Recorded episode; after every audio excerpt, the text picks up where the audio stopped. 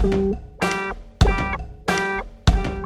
to the Seahawkers Podcast, your Seattle Seahawks podcast by 12s for 12s. With your hosts, Adam Emmert, Now's not the time to be putting on 12 to 15 pounds and then having to take it back off. Just a joke. I promise you one thing you're getting out work, son. and Brandon Schultz. You don't need to put the word A in front of those players' names. You can just say their name.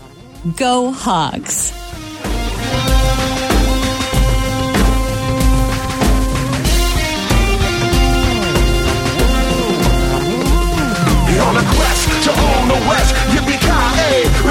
Ground shake. On game day, 12 man. Yeah, he's feeling it, he's vital. The Seahawks coming to take division titles.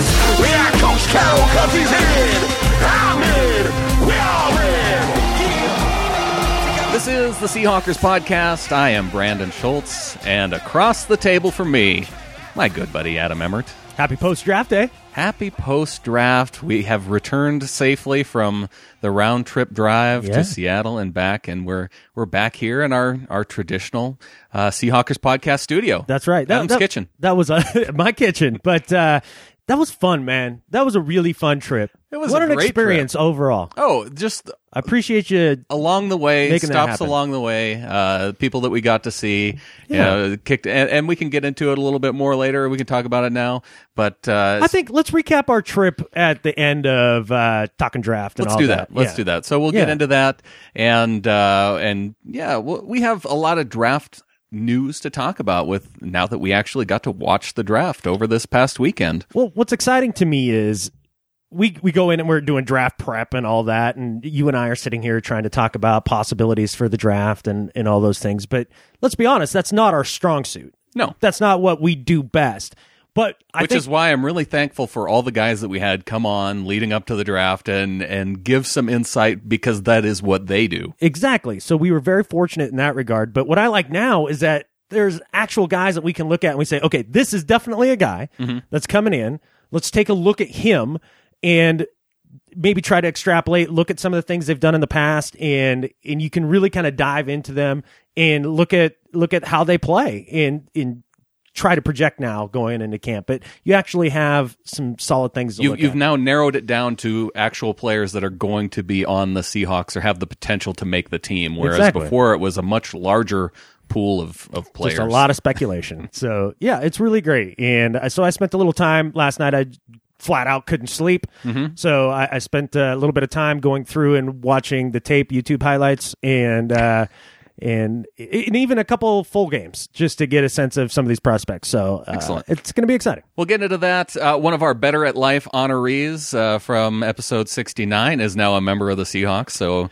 we can talk about that some more. Does that now make him better at better, life? Betterest. Better est. Uh, I don't You're just going to go right to the top. I'm fine with that. All right. I, I think if anybody could make that argument, uh, he would be one of those guys. I wouldn't try to fight him over it. No, indeed. Definitely not a, a fight worth waging. Nope. Uh, and so, yeah, we'll talk about the Seahawks draft day event that we attended. We'll talk about our visit with Dickow and Slim on Friday last week, which I posted over the weekend. So hopefully you got a chance to enjoy that. That was a bit of a dream come true for me. I'm not. It was lie. cool. That was really fun. It was cool. And, uh, oh, uh, I should, uh, we didn't get a chance to reference the fact that uh, Leah Lindsay, FMDJ chick, Yes. uh, 12th woman up in Kalispell, Montana, uh, voiced Making our- us sound like we're professional and stuff. Yeah. Yeah. A big shout out to her. Thank you very much, Leah. Yeah, I definitely appreciate her Yeah. taking some time and uh, And her yeah. being a Hawks fan on top of it is just That, well, that's a bonus. It's like the that- gravy. it's almost kind of a requirement, but uh, yeah, yeah. Yeah. I mean, voice talents are they're technically actors, so I mean, and I, I did theater with Lynn, uh, with Leah. oh, is that how you up- have that up in the connection? Well, and we I- worked at competing radio stations about the Right. the same time too. Right. so. Did you guys ever have like an anchorman fight in the alley? Oh, if if we, if there would have been that kind of anchorman type fight, What would have uh, been your weapon of choice?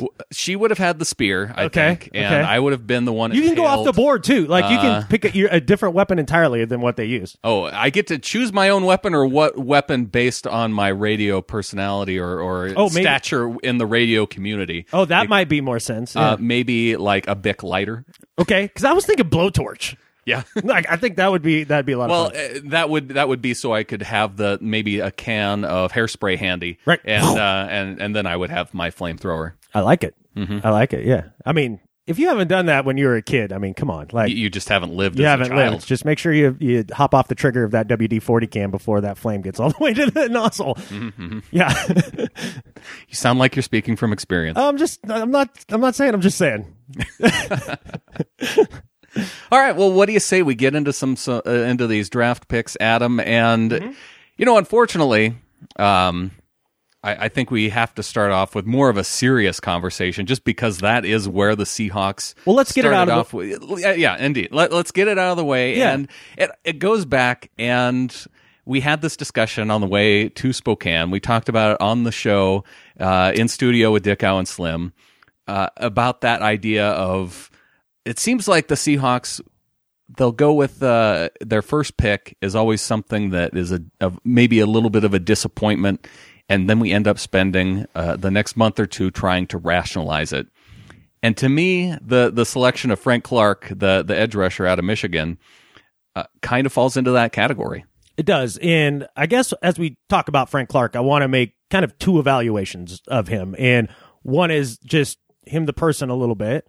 Not that I know details or anything of that nature, but just We only know your, what we've your initial impression yeah, through the- and, and kind of how those things make you feel. And then secondly, try to take and put that aside. And then let's look at his skill set Mm-hmm. and let's talk about him as a football player on the field. Because I think those are the, I mean, obviously he's uh, one full person, but when we, we go to evaluate this pick, let's kind of two prong it a little bit Right. because I, I think Well, because one of them is a value judgment. I think that no matter uh, what our opinions are about anything that he's done off the field, I, I think different people are going to have different reactions, and they're going to have their own type of evaluation on him as a person that they're going to have to do themselves because there isn't enough information out there to me to be able to say, uh, yes, this guy is this type of guy and and this type of personality and so that's why I, I think you have to separate it out that way, just as far as evaluating.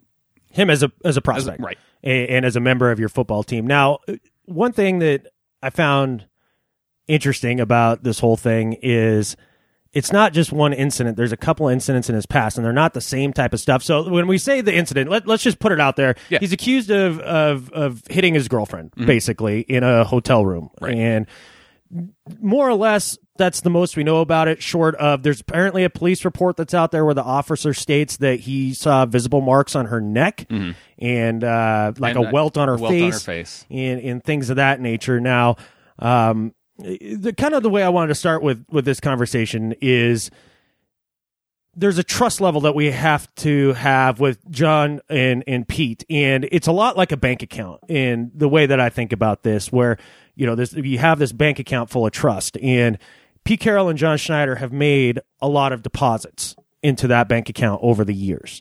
And right now they're taking a massive withdrawal. Now I think we're still in the black, mm-hmm.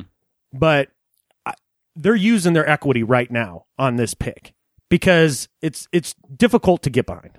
I'm I'm kind of glad you brought that up because for me, thinking about this situation, it, we say all the time, or, or, or Seahawks fans say all the time, and, and Pete and John we trust, right? And and it's kind of been that mantra that's that they've built based on the, some of those selections where we were scratching our heads back when guys like Bruce Irvin were selected, you know, back when Russell Wilson, may, uh, people looked at that and kind of scratched their head a little bit, and you know taking flyers on guys that uh, at the time didn't seem to make as much sense and then uh, they worked out to be really good decisions. So that level of trust like you said that's that's built them into the black. And this to me seems like one of the I, i'm trying to think of a, a, a situation uh, apart from this one where that trust was really tested. It's a good point. I think maybe closest to this point might be Bruce Irvin. Really, I mean, when you look at because he's the closest in the in the sense of a character risk with mm-hmm. one of your higher draft choices because we, we know Bruce had a bit of a checkered past. right Now, the more we learned about Bruce over time, and he had a rough go as a kid, and I mm-hmm. can understand where he fell into some of the places that he ended up being. Mm-hmm. Now, kind of getting back to Frank Clark. Frank Clark. And you, you brought up two incidents, and one being the domestic violence incident, which was he pled down to a um, disorderly disorderly conduct. conduct, which is essentially uh, kind of a catch-all for fighting uh, in Dis- in- disturbing the peace sort of thing. Right, yeah, right. exactly. Yeah, and uh, and then the other one was uh, laptop theft and, uh, felony. because it was a MacBook Air. I, I'm guessing because of the cost of it, that it raises it up to a felony level. Yeah, Correct. Yeah, absolutely. So it's one thing if he has one of these things or another, Mm-hmm. But the fact that you put both those together, that's when you start looking at a guy and be like, you have difficulties making the correct decision. And I think it's important to note, though, the time difference between those two incidents because uh, you talk about guys with rough upbringing. That was one of the things in the press conference following the second True. day of the draft that Pete Carroll brought up was that this uh, this young man, as a kid, had a really rough go of it. And and this incident, the theft incident, was at the beginning of his college career. So now here he was, you know, outside of the structure of, of maybe high school, and and never really had the the strong, uh, you know, family upbringing.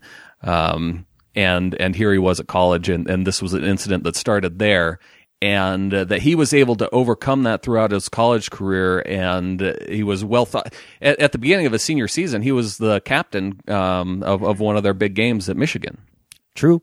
Now, as far as the laptop situation mm. in in stealing, I have a friend who, at the time, you know, he, he moved out of the house. He was about 19, 20 years old, and a couple of him and his buddies were out and about drinking beer.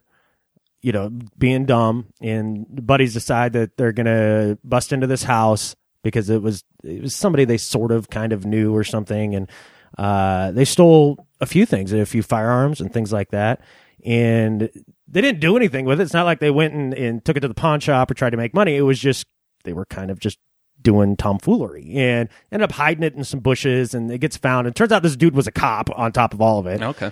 They all get busted, and this buddy of mine gets nailed for a felony for for theft. Now, this friend of mine, he's a good kid. I mean, he's a good kid. I, I've I've I had known him from the age of about you know fourteen Oh, on. He's he's, he's generally a good kid. Now he got wrapped up in something that that's not great, and it's something that he was on parole for for a few years, and it was a stain on his record. Now it eventually was expunged because he went through all of the things they needed to go through. So I kind of equate that with the Frank Clark thing a little bit. I would be more apt to forgive him on that level and just mm-hmm. be like, okay, I can, I can understand, I can understand that.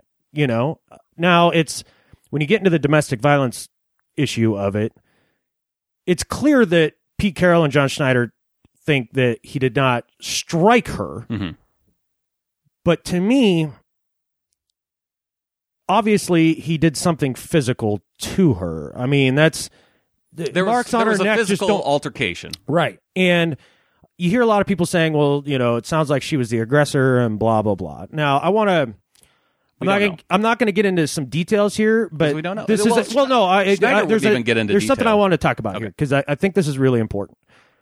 I, this is a very personal medium, so people know a lot about us. Uh, I'm going to share just a little bit of something that I went through in life. Uh, I'm not going to get into details of it, but just so people understand how I come down on this. And uh, for those of you know, I, I, I have an ex-wife. You Um, mentioned that. I, I've mentioned that. Uh, she, there were times through our marriage where she was violent. Um, and I mean, she she nearly stabbed me with scissors once. Like, I mean, it it was it was bad. And uh, people are saying, well, if if this girl is attacking him, you know, he has the right to defend himself. Thing is, this was multiple events in my life, Mhm. and I can say one thing with certainty: I never once raised her hand to her, and I never once even subdued her physically in a manner to where it would be so forceful that it would leave physical bruises or anything along those lines at all. And you know, people and I can understand the idea that well, if she's attacking, then you should be able to defend yourself. Because honestly, I think the, a lot of people look at domestic violence and they think it only goes one direction. And a lot like that's a good point to make. a lot like cheating. Like everybody says, oh, dudes are the, always the ones that are cheating. Well, when the research comes out, it's 50 50. Those dudes have to be sleeping with somebody. I think a lot of it comes down with domestic violence on the same level because it's not like I'm calling the cops as a man and being like, my wife's beating me up. And if you were, I, I think the I they mean, would not have taken me seriously. Well, I, I- I know that for a, a- fact. But so with but with the Frank Clark situation and the, why why I bring this up and, and trying to be honest is there were certainly times. And I was a young man then too. When people say, "Well, you know, he's just a kid and he's having a hard time making good decisions," I was 22 years old. I was just a kid too. But I was able to to know, even when my chili was running as hot as it possibly could, that that was just a line you cannot cross. Mm-hmm. And even if he didn't strike her, the idea that he may have roughed her up in any way, even if she was attacking him, it's unacceptable. And I feel like the only way that I can say that is because I've lived through it and I know the choices I made in those situations. You are just the bigger, more physical force. And with that power comes responsibility. And you just you just can't do it. And so I'm extremely disappointed that Pete Carroll and John Schneider decided to draft this guy because of that. Now I understand people deserve second chances. Mhm. I'm not sure that I'm comfortable with this second chance for this individual. And he may be a nice person. I, I don't know. And he may have just made a mistake. I don't know. But my initial reaction when you hear the story and you understand, you know, some of the basics of it, I'm extremely, extremely uncomfortable and I'm disappointed. Yeah, and I'm I'm I I will also say that I'm disappointed. I'm uncomfortable saying because I the amount of information and it goes back to that that trust factor. Uh, Pete and John spent way way more time evaluating this type of prospect than you or I did looking at by the media reports, uh, reading you know, whatever was in the the uh, articles that were based off of the police reports. Uh, but just the idea of, and there's a couple things that there's a football side of it goes into me. There's the personal side that goes into it too. And I was disappointed too by the fact that their press conference afterward did not, it didn't help me feel any better about that disappointment. And I think there were things that they could have said differently if they really truly uh, believed what they they could have addressed it in a different light or a different it- given a little bit more information. I felt like I didn't get really any more information out of that press conference following it than I had going into it. And I thought the Seattle media did a really good job. uh, Those that were there, I to- agree. to ask really hard questions. And I, I do want to play some of these for folks because um, I, I think they're important questions to be asked. And then I think it's also important to um, to maybe hold John Schneider accountable for some of his responses that he gave I think that's fair. during that uh, that press conference. So. Um, one of the first questions that was asked is is what do you say uh, to those people that have read the police report and are really kind of shocked about this incident? And this is what John said. I totally would understand that. I have four older sisters, um, and um, I would say that there's always, you know, two sides to a story, and you have to go through the whole thing. You can't just go with um, one police report. You have to talk to everybody that's involved. Everybody. that quote right there, that might have been the one that I had the largest problem with because he says you had to talk to everybody. And I have the follow up questions and, and his responses here. John, going back to the where there's more than just one side of the story, more to than just the police report. Did you talk to the alleged victim? Me specifically? No, I did not. Did anyone in the organization? Uh, no, nobody in our organization did specifically, but you can, you can get to those things. So he said everyone and then emphasized everyone and then you give you get that response and then he was asked about it again. I'm just curious if there's two sides of the story. Why did no one talk to the victim? Seeing as that's the other side of the story. Uh, she was interviewed by specific people. But the, were the Seahawks among the specific people? Uh, we we interviewed um, the counselors that were involved with the two of them. Yes. He, and that's a gigantic problem for me. But basically, what John Schneider is saying is he was doing lazy journalism instead of getting to the source. And maybe she wasn't cooperative. I don't know. But if he said we didn't even talk to the victim, that means they didn't even attempt to. Like he, makes it sound like they didn't even attempt to. We're just going to talk to the counselors to talk to them and then get the the information secondhand. And if there's truly two sides to the story, and you really dug into this, and you're asking us to really trust you, and you're completely not forthcoming with any details about this incident at all, you got to at least tell me that you talked to her- the gal. I, this is, I'm really upset. I'm really upset about that. That that might be the worst part of it to me. And then when it all comes down to it, um, he, because he had he had said in the past that it was a deal breaker, uh, a domestic violence incident was a deal breaker on making the Seahawks. And uh, to me, this is I think where we kind of have to leave it on just because of the. It really is the only information that we have to go on. draft press you said this was a deal breaker. Putting, putting your hands on one was a deal breaker for the Yeah, it still is. To that end, what I can't get into the specifics of Frank's case, but that is still a deal breaker for us, and will continue to be as we move forward. So that's where that trust factor comes in that that they in fact did enough research to be able to make that statement and and to be able it, it- I I would have It's a weak statement. it, it, yeah and that's the problem I had with it. It's a weak statement because if he really didn't put his hands on this woman, and you're sure of it, and you're so comfortable with this guy, don't you say we're convinced that Yeah, help convince the rest of us listening at right? this moment. If, if you're convinced, then convince us. Right. You know, be able to say, yeah, we don't think he put his hands instead of this Mickey Mouse run around political and the fact that answer. He, he said that he couldn't get into it. Uh, Can't or won't. uh, doesn't want to. Sounds more like won't. Yeah. and that's that's my problem. So I'm disappointed. I, I, I really am, and I think I don't know that I think that kind of covers that aspect of it to me. Let's talk about the the type of player that they're getting because when I look at the type of of measurables Mm-hmm. and uh, you, you heard John Schneider and and getting into the the rest of these guys. Yeah. So setting that all aside. yes. Yep. And and sorry it took so long, but I think it's important. No, I think that's a conversation need to be had. Yeah. Um. And now we can get out of the way and talk about these players. When I heard about his measurables, I was so excited. Like if I just think about him as the prospect. if I just look at his his stat line and Zach Whitman, you know his his SPARQ scores, this type of player uh, to have his type of size with combined with the type of athletic athleticism, yeah.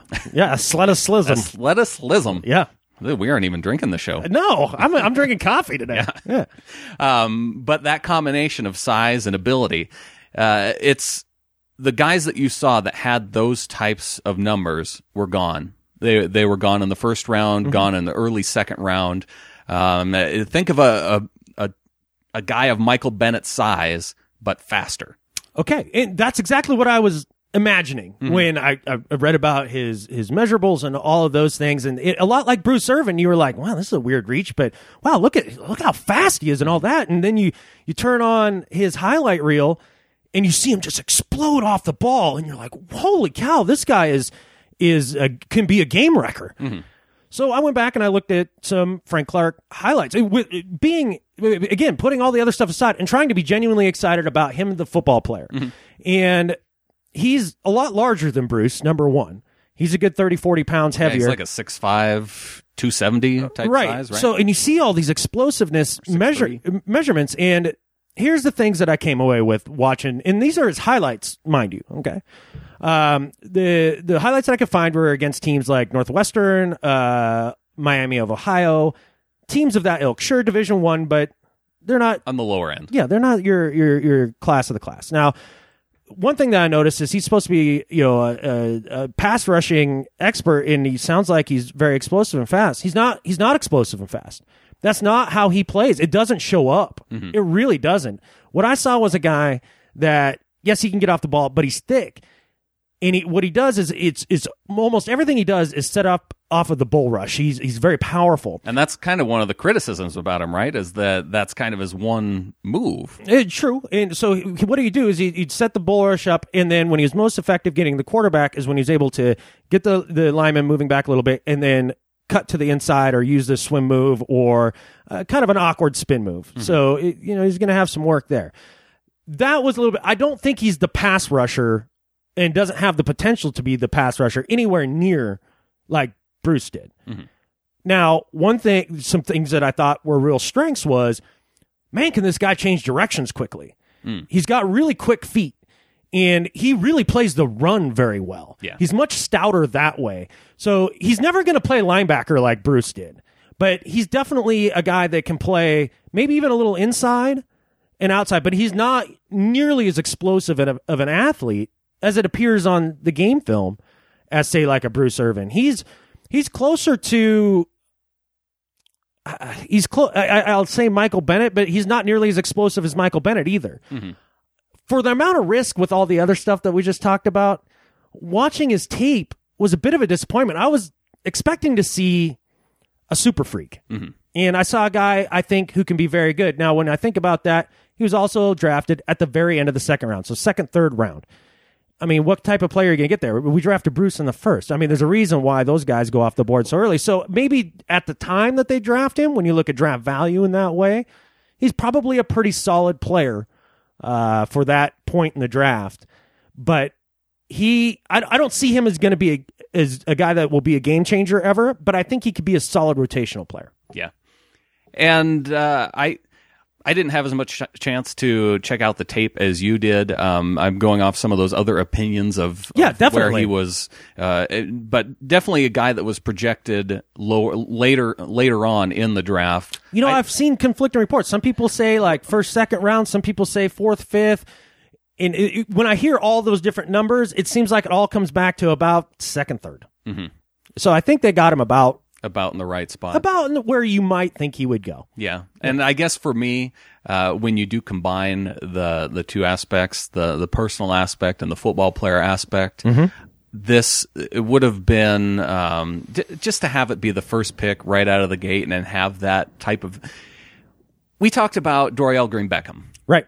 and uh, very similar. He's Very had similar. uh, domestic violence issues in, Mm-hmm. in his past and drug issues in the past. Now, uh, I guess you trade off for the, the theft issue with uh, Six of one, Clark. half knows the other. Um, uh, but have, have you have those types? Of, the difference is with Dorial Green Beckham. Had the Seahawks taken him, we already had that information. We had already had the time to process that. I Sure. think, and I Sure. think for a lot of people, there would have been that similar disappointment uh, having that uh, those just just having those types of things in the past because. Uh, I think as fans, you want to have guys that you can root for, and, Mm-hmm. and some people have a really hard time rooting for guys who have questionable past. yeah. Um, so you had that out there, and with Frank Clark, it it uh, it was the first time we were hearing about it. So It's true. And I think one thing that I, I, I wanted to say too about Frank Clark now at this point, he is a member of the organization. And one thing that comes up to me, I mean, I mentioned the ex wife earlier. And again, we were very young at the time. And I mean, this is 10, 12 years later now. And I can say definitively that while she still has some anger issues, no doubt, she's definitely not the same person that she was then. Mhm. And she definitely has changed and has gotten better.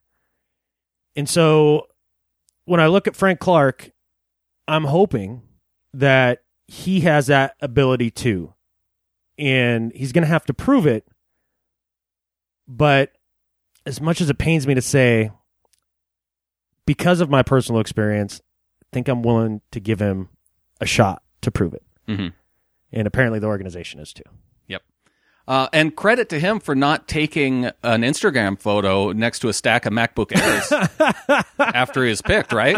right. At least he had the sense of that, At right? least he had the sense to Oh, not go my Jameis. Now, Jameis. now Jameis Winston did do uh, did do that the day before and take a picture with his crab legs, and and so we did have a a, a, a whole day to learn from that uh, bad a- choice by Jameis Winston. what a knucklehead. But He just doesn't get it. no, He just doesn't get it. And I don't even care about the content of the photo. Like I really don't. Like it- I as a, a- somebody who uh, looks at the world through the lens of humor more often than not, I, I I did find it funny. Mm-hmm. I but- understand the humor. Right. But the problem is, is that you just spent, you know, the last however many months since you, you, you declared for the draft trying to convince everybody that you've changed and that you get it and that you're maturing and all those things. And you do something that you know the humorless out there are not going to find funny. It's going to create some controversy. And he goes ahead and does it anyways. Right. And that's wherein lies the problem where the knucklehead factor kind of comes in. And I'm just, man, I, it, there's there's something just there's an entitlement there or something along those lines where he just thinks that he can just do these things and it doesn't matter. It feels a lot like Johnny Manziel to a degree in that matter. It's like, well, I'm not going to change being me. Yeah. You know, I mean, you heard Manziel try to convince everybody going up to draft, oh, I've matured, I've matured, I've matured. And then he gets drafted. He's like, well, no, I'm going to be me. I, I feel like you're going to get a lot of that with Jameis Winston. You can't have that at the quarterback position. No, no. If, if we've seen anything based off of Johnny Manziel, uh, it does not work. Uh, but you know, with uh, with Winston, he may work harder, and uh, that will help him succeed. The guy that put on 12 to 15 pounds before the draft and had to take it all back off. yeah. I don't know that he works harder. I think he's getting out work, son. You getting out work, son. Uh, so let's move on to a really high character guy like Tyler Lockett. Isn't that amazing? We go from the the, the Seahawks' first selection to their next one, and the character side of things couldn't be more on the opposite side of the spectrum. Completely opposite. Uh, Lockett, a guy that you know, four year All American player, played as a freshman all the way through his senior year. Uh, just an incredible athlete, and by all accounts, eh, from what everyone says, is just a great person. He's Russell Wilson esque. Yeah, that's that's a good comparison, Right. And uh, even in stature, Correct. Uh, he Is, he is Russell Wilson esque. Yeah. Um, but uh, and we've talked about this guy before because he was one of those guys that was out there uh, with the with what Seattle needed in terms of oh, and now you put on Adam has put on the sunglasses. Okay, well, I, my kitchen looks out uh, on the off street parking, which you kind of kind of pull in. In your car, I don't know why, but it has the exact right angle, and I'm just getting beamed by the sun. Right, right in the and I eyes. couldn't get up to go put the, the shade up, so I, I, I'm putting my sunglasses on at night, Oh, you are so I can. you. one of us looks cool at this table, and it's not me. Uh, that's debatable. but anyways, yeah, Lockett. Tyler Lockett, wide receiver out of Kansas State. Um, yeah, just uh, a great career as far as a receiver goes. Um, the downside to him is that size, and for all the Seattle fans who have been been uh, banging the drum to to go receiver. Um, he he doesn't he doesn't fit up to that prototypical size or or even above average size that you look for in a receiver. But the the fact that Seattle is now they you could hear it in Pete Carroll's voice. He felt as though the issue of punt returns and kick returns had now been solved now that they have Tyler Lockett on the team, even before he gets into rookie camp. Yep, absolutely. And that's one of the things at first when they drafted Lockett, I'm not gonna lie, I was a tiny bit disappointed because there were the bigger receivers because some of the bigger receivers were still on the board like a Justin Strong. He gets he gets Wait. picked with the next pick. right to Houston. Right. And so that I was like, really? Okay. But then I start to think about it in terms of his fit on this team. And if you look at the three, we talk about the three phases of the game all the time offense, defense, and special teams. And out of the three phases of the game, what was the weakest last year? And it clearly was special teams. Mm-hmm. And our coverage was pretty good, but the problem, and our kickers were pretty good, but our return game was abysmal. And that's no knock on Bryan Walters. He did exactly what we needed him to do at the Turn time. Turn the ball over. he possessed the ball. And so the upgrade that he brings as a returner is large. I mean, it's really going to upgrade that third phase of the game that is so highly underrated. And the other thing I wanted to say about Lockett is he was tied for third out of receivers in this draft class at scoring touchdowns. Mm-hmm. And we talk about this uh, uh, at nauseum where the Seahawks look for guys who are touchdown makers. And that's what this guy is. I think he's going to come in and play a little bit of receiver. A lot of people say he's going to play inside, and he has the toughness to do it. Mm-hmm. It's going to be interesting to see. I mean, you've seen some smaller guys succeed in this league, a la Antonio Brown, Yeah, oh yeah. And T.Y. Hilton. when I when I look at Tyler Lockett in terms of partly in terms of some of the things that he says, but also based on where he went in the draft, he reminds me a lot of Steve Smith. Oh. And Steve Smith, five foot nine, came in uh, into the league in the third round, It- it- and that was that's where the the two diverge a little bit. Is Yeah. that Steve Smith did he was a little bit bulkier, and uh, but Steve Smith came into the NFL, and the Ravens were ba- or the Panthers were bashed for having uh, a guy for picking a guy who was a third round punt returner. Sure. And Steve Smith, he clipped that article and put it in his locker and he said, "I'm going to prove this guy wrong." Yeah. And I was listening to uh, to Tyler Lockett on Mitch in the Morning on Okay. KJR. Okay. and he said that he in one of his first years that um, uh, there was a, an article that had that was critical of him that he had hung up in his locker. And that's how he, that's why he was so determined to be a good route runner because he had looked at players who have had a lot of longevity, uh, especially with uh, being smaller receivers. Looking at those types of players, the thing that set them apart were their route running abilities. He can go up and get the ball. He runs great routes. He can it what he does do well is he does get separation. And think about all of our receivers where short of Doug Baldwin, separation is the tough part. Right. And sure we all wanted the bigger receiver. Well, we got one. His name's Jimmy Graham. So that I think that's part of it. And listening to Coach Carroll, he also believes Chris Matthews is in that conversation too. okay. There's Malcolm Smith was the Super Bowl MVP and he looked great in a game and couldn't crack hardly being a backup. Mm-hmm. Chris Matthews has a lot to prove to me yet. Yeah. I see the potential, sure, but but Jimmy Graham is our is our is going to be our uh, is going to be our big guy. We got him in round one. So Lockett runs great routes, is able to get separation against man coverage, goes up and gets the ball well. He has a good high jump. And then he also has kind of that knack that either you have or you don't of finding the soft spots in the zone. And so all those things combined with 4-4 speed, great character, a, a dynamic punt and kick returner, I think even though the Seahawks gave up four picks to get up to draft him, that was the right move Yeah. because that was the end of that kind of second tier of talent. I mean, I guess Justin Strong, the next pick, but you saw that that Justin was Justin Strong? isn't that his name? Uh, Jay Strong. Jay Strong. I'm pretty sure know his first Justin name Strong. starts with from J. Arizona State. Yeah, yeah. and I know uh, what you're talking about. yeah, but anyways, uh, he I think they did the right move because a lot of people are crying about the idea that we gave up all the picks, and I was immediately after the draft too. I, I remember telling you in the car like I was I was upset about that. It's like, gosh, we have all these picks, and now we gave them up. But think about how many open roster spots there actually are in this team. You need to draft guys that you think legitimately can make that roster. There's just not going to be a lot of open spots. So getting rid of those extra picks, those are guys that were probably going to be cut anyway mm-hmm. because they're later round picks. And uh, Jaelen Strong, by the way.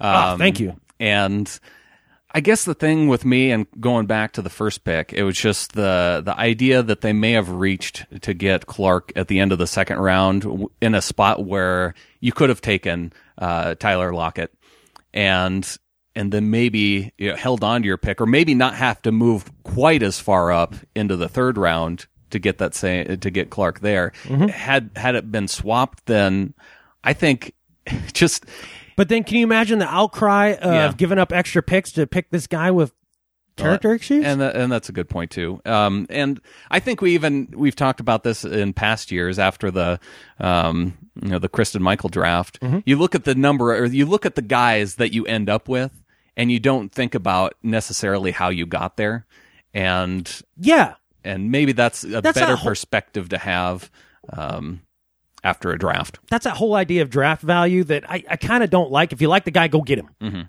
Eh, Who who gives a crap where you drafted him? And I mean, if he turns out to be a good player, then you made the right choice. That's that's all it boils down to to me. And with Clark and Lockett, that's what they said. Those were two of three guys that they wanted to get Mm-hmm. on that day, and and they got them. And they got him. And so that was that was day two, day one. uh, you know, for the Hawks overall. One other thing, yeah. Well, Yeah.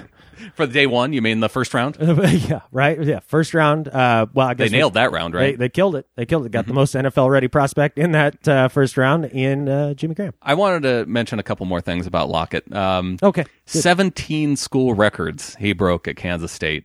Uh, career mark for receptions, receiving yards, receiving touchdowns. A couple of those were 100 yard receiving. records. Yes, that's right. They were his dad. That that um, Mitch uh, was giving him a hard time for not honoring his father by uh, by allowing his record his dad to hold on to some of those records. Mm, I'm taking that. well, and uh, Tyler said too. He said, "Oh, my dad wouldn't have liked that at all. No. he, wanted me to. He wanted me to get those. I'm going to get it. He wants me to get Uh, it. but yeah, kickoff return yards, uh, and he was uh, Kansas State's first four-time All-American, and uh, just one of three players in the school to get all-conference honors all four years. And uh, yeah, he just he was overlooked because of his size. Had he had uh, two more inches on him, he probably would have been compared to a guy like Antonio Brown because uh, Antonio Brown five eleven, you know, super athletic, catches the ball anywhere, you know, good route runner. Um, I also looked at at his ability to overcome adversity because a lot of times you hear about guys. It's a common theme in this draft for the right, Seahawks, by the right. way. And uh, back in 2011, his ninth game of the season, during his freshman year against Oklahoma State, he had a lacerated kidney that he suffered in a game. Wow. And it was severe enough that the, that it was thought that it could end his career. Um, he wound up in the hospital. His freshman season was over. And he, by the way, he was the only freshman to play on Kansas State that year. Uh, he wa- he had said that he wanted to redshirt so he could g- kind of get a feel for the game, get an understanding. He Maybe almost bigger. and and he almost quit because he had a bad game early in that season, which it kind of it gives me a little bit of concern. But the fact that he didn't and the, and that he pushed through, uh, that's also that's where that overcoming adversity comes in for me. But uh, There's a huge difference between almost quit and, and quit. And to me, heck, there's a few things in my life that I can honestly say I almost quit on, Mhm. but didn't. And it, it definitely turned out in the end. That, just because you have a low point and you actually have that real conversation with yourself and say, should I just give this up? I don't know. But then find the strength in that moment. I think that's there's a lot of strength to be. I think that says a lot about a person's character. That even when you're doubting yourself the most, and you have that legitimate concern that maybe I do need to to quit at whatever it is that I'm doing here, but then be able to turn around that mindset. I think that is very powerful, and I think that's a mark of strength rather than weakness. Sure, and and the point was that, is that uh, early in the season, that is when he kind of questioned himself. He got he overcame that, and then he had this injury that was you know career threatening, and he was able to then look at that and overcome that as well, and go on to the the career he did. Yeah. And he, and he had that question of he questioned himself and said, "Had I just redshirted."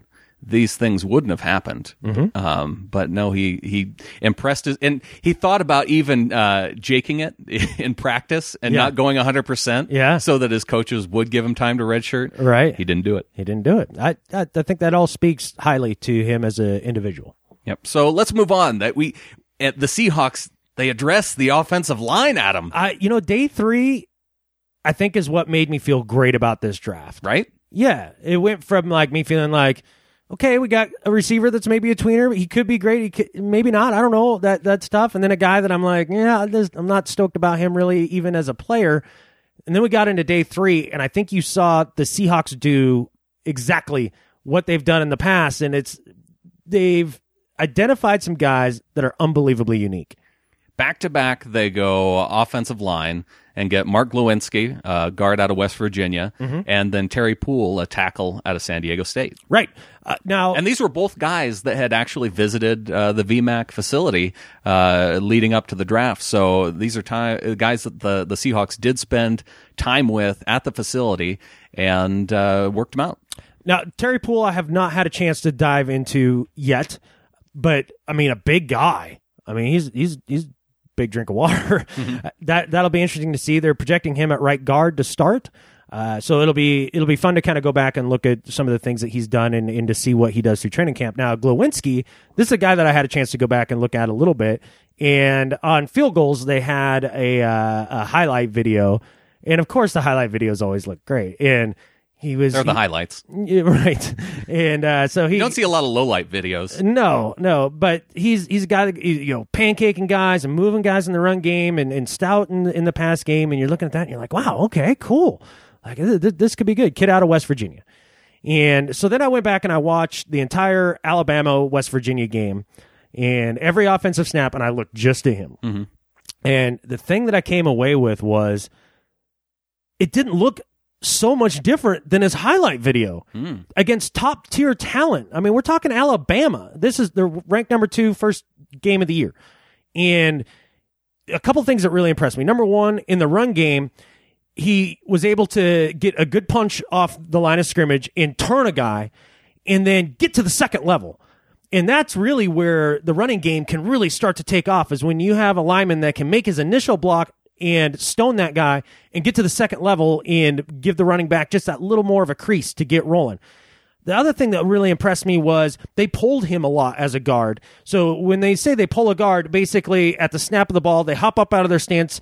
They say he's on the right side, which he played at mm-hmm. West Virginia, and the running play is going to the left. The guard pops up out of his stance and runs all the way around behind the center and in in front of the quarterback as the running back gets the ball, and he hits the line on the left hand side to help block and open a hole. And the idea is what they're leaving behind. It's such a quick hitting play that that defender can't get to the play. Right. And that's a hard thing for lineman to do to be that athletic. And he's got really quick feet.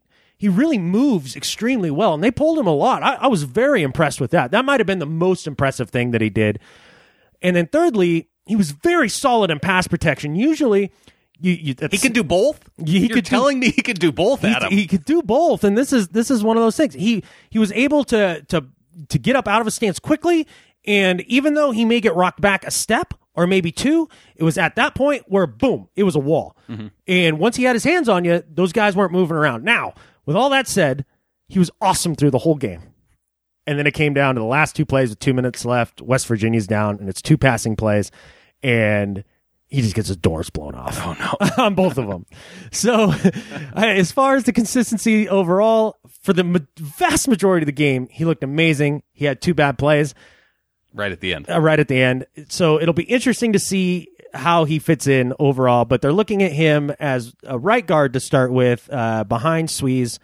We'll see if that holds up. May, I've heard some things that maybe he could possibly play center too. But I'm high on Glowinski. Yeah, And- I think they worked out all the guys on the offensive line that they selected. I think that they, well, the the two guys and then the one defensive lineman that we'll get to. Oh, yeah. Uh, but uh, they they all worked out at center just to to see what they had. Now I went through and I I wanted to get an idea for just some of the personality that these players had, and and I did clip uh, just a short clip for um uh, um Tony Ventrella.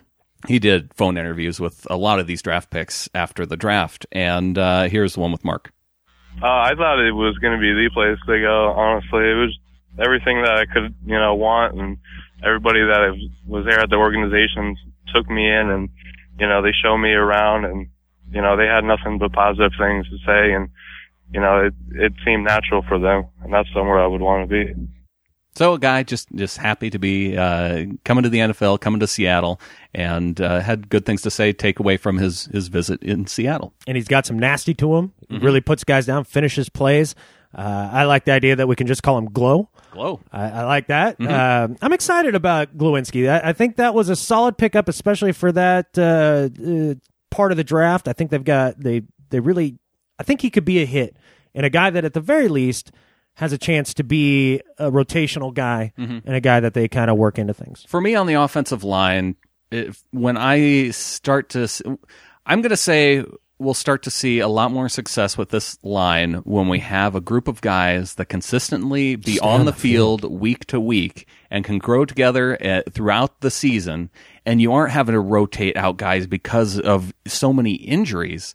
I want guys on the line that can stay healthy for a season and and work together. And and to me that will be a, a moment of success when we can see that. It, it- absolutely. That's a huge thing, and a lot of people underrate offensive line chemistry mm-hmm. on on that level, and I think it's a it's a gigantic deal, and I think that's part of the reason you saw them part with Max Unger is his difficulty staying on the field over the last two years, and it, it does. It, it hurts the continuity. So I think that's a great. And and obviously they they have to be happy with Patrick Lewis as potentially being the starter or or he was at Jean-Pierre. least serviceable, right? and they won well they won every game that, that he started. That's my point. and and right so you say at least he is he's serviceable and he can grow and he's young and uh, at the very least, he's your safety, right? Uh, you're- the safe yeah the, the the safe pick that that you know Yeah. and and now you can yeah exactly yeah. Um so the other guy uh terry poole i, I did have a, a clip with him as well Oh, cool.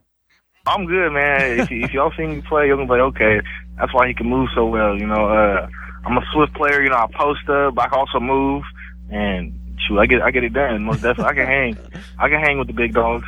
I like Terry Poole. I haven't looked into him at all, but I'm, I'm instantly a fan just off that one thing right Now, there. I, I should have set that up a little bit better. That was Tony had asked him about his basketball game, and Oh, so that yeah. was They that was- post people up, That yeah. was Terry, t- yeah, talking about how he can hang uh, basketball wise. can hang with the big and dogs. uh, and so yeah, he can hang with the big dogs. It was just the the personality that you yeah, get. Um, yeah. Glad, from- I'm from glad that that's a clip. clip you chose. Actually, uh, that that's great. So I know I look forward to getting into a little more with Terry Poole and seeing kind of how he goes forward. But uh, a guy didn't he play tackle? Yeah, he was tackle for San Diego State. So Right. Mm-hmm. you have these guys that are versatile pieces, but like you said, this uh, so Poole they're looking at playing him at left guard and competing with, Mm-hmm. With Alvin Bailey, Bailey, yeah. uh, for that for that guard spot. Now, talk uh, listening in to the press conferences after day three, um, Pete said, "Hey, this is this is where we have them slotted right now, but we absolutely reserve the right."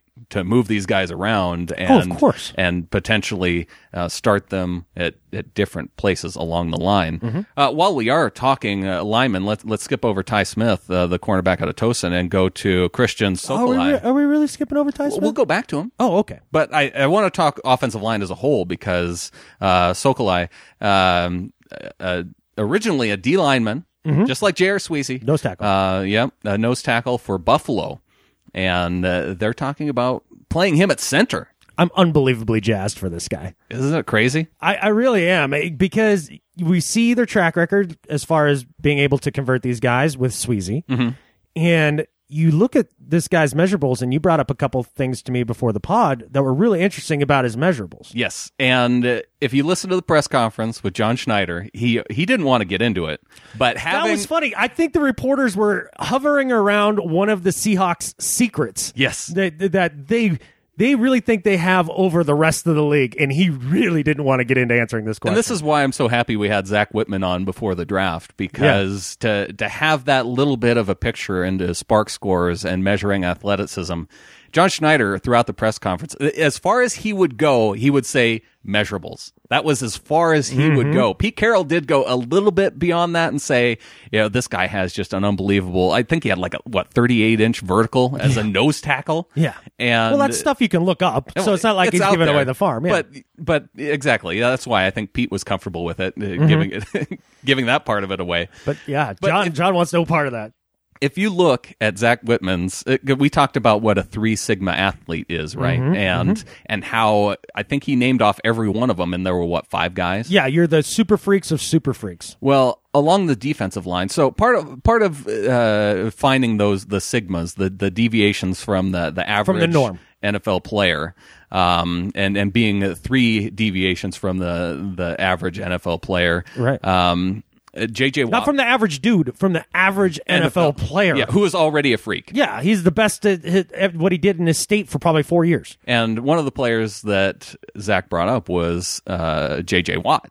And that's a guy that you look at and and you know that that guy's a freak because you see what he does on the field. Yeah. Uh, well, this guy's his measurables, uh, his the, all of those uh, things that go into that that score, that that uh, SPARQ score. Um, when you look at Christian, uh, along the defensive line, the closest guy he matches up to on the defensive line as far as his measurables go is J.J. Watt. Holy Which is now his play didn't uh, interpret to that on the field. Uh, you saw when um, you know, the the analysis online of the they were, when they were looking at that Sokoli, um, they weren't really impressed because it, it hadn't showed on the field, and that's why he he did fall so low, and he was expected to go undrafted.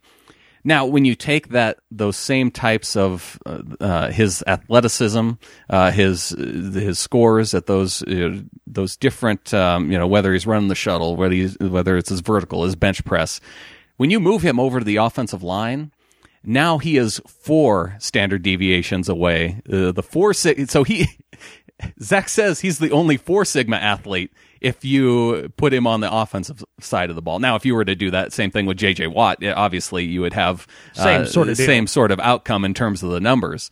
But that shows you his type of freakish athleticism that he has.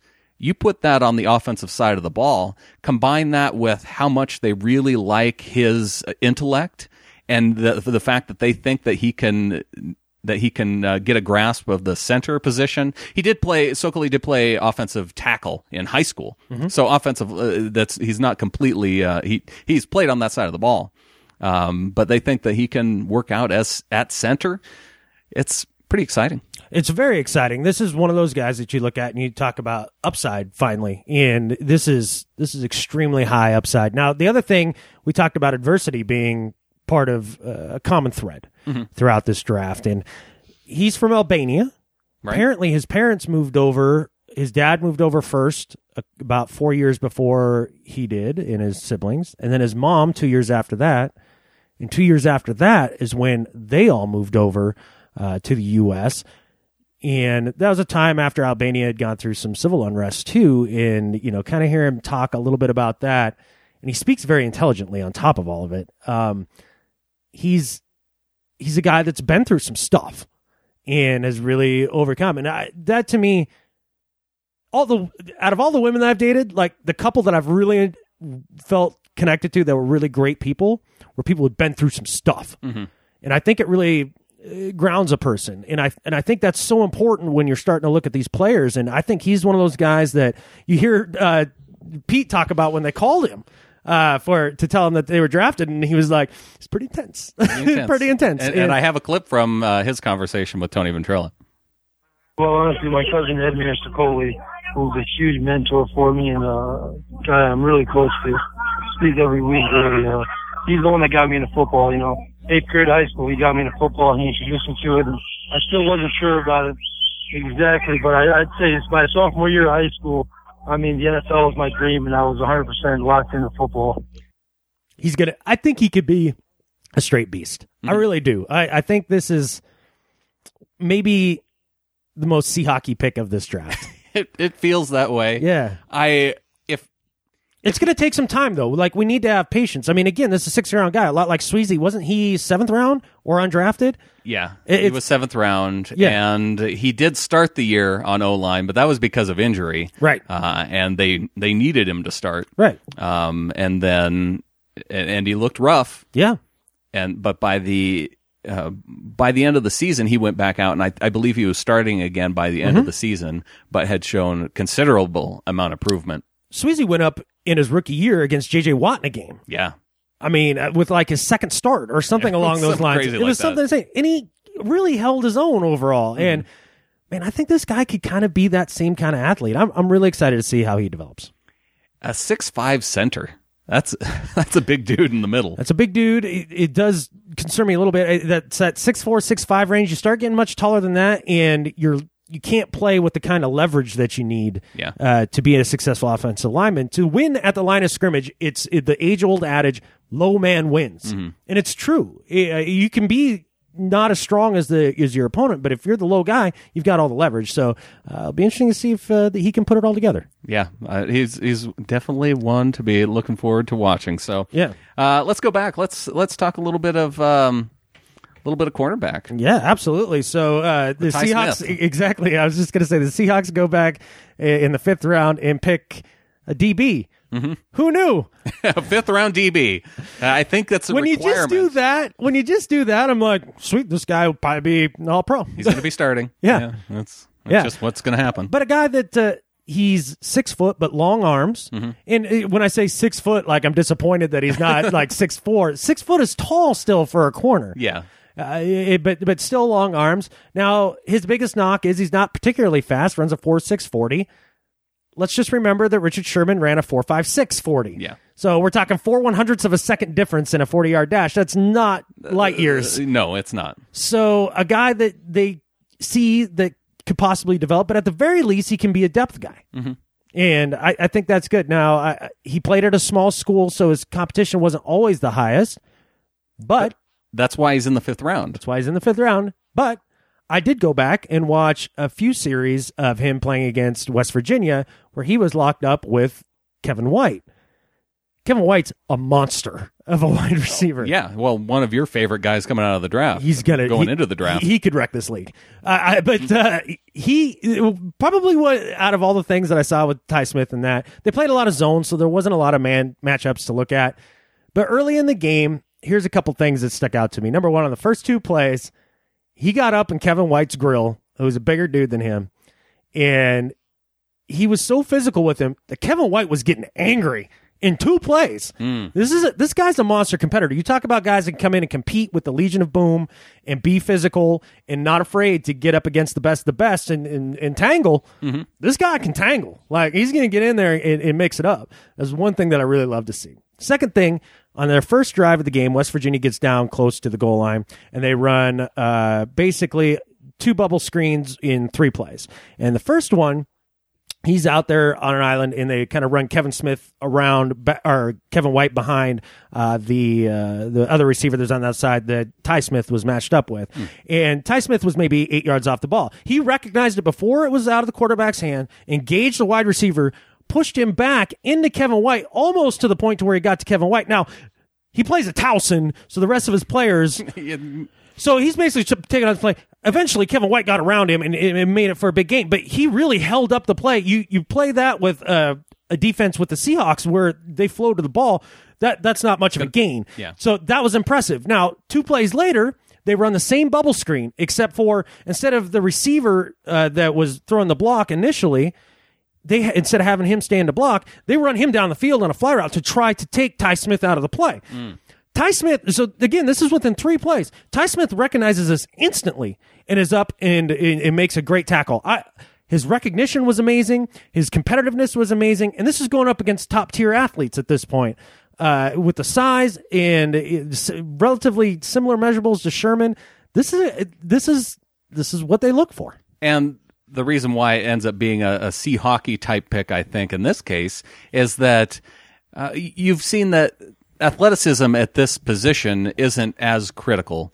Um, you're looking, like you said, for that that recognition, that that the ability of them to recognize plays, the football smarts. And because when, when you look at his numbers, yeah, and, and you mentioned his, he, he's slightly above average in comparison to NFL corners mm-hmm. as far as his athleticism goes. Sure. But but when you, so yeah, average or a little bit above average there. But when you can say that he has above average intellect and can recognize those types of plays, that's what sets him apart. especially when you combine that with this coaching staff and mm-hmm. Pete Carroll being the Yoda of DBs. Right. I mean, really. And uh, again, Sherman, he wasn't one of those guys that looked at and said he's an outstanding athlete. Right. Sherman, the reason why he is so dominant, it's because of his brain. Yeah.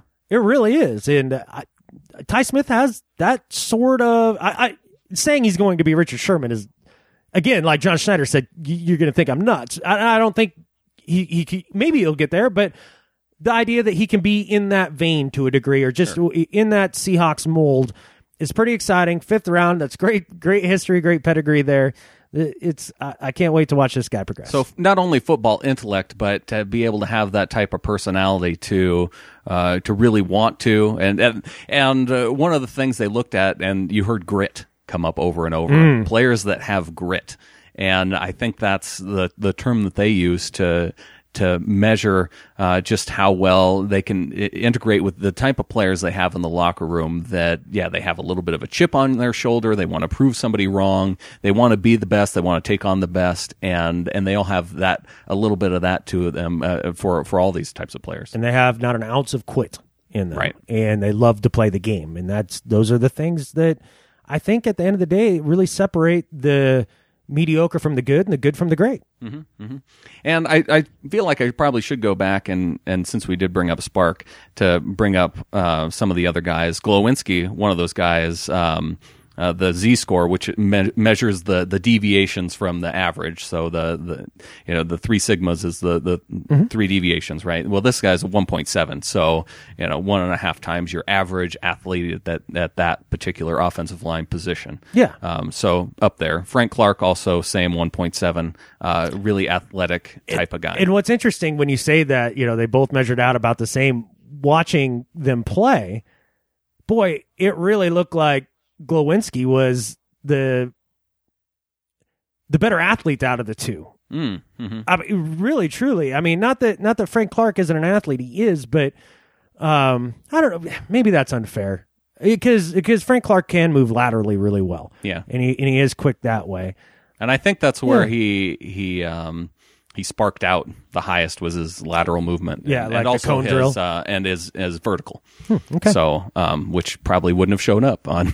No, but it it is a marker of explosiveness. Right, right. And he really did get it. You know, had a good punch off the line. Uh, Tyler Lockett, um, he's actually almost uh, right even at zero, so average.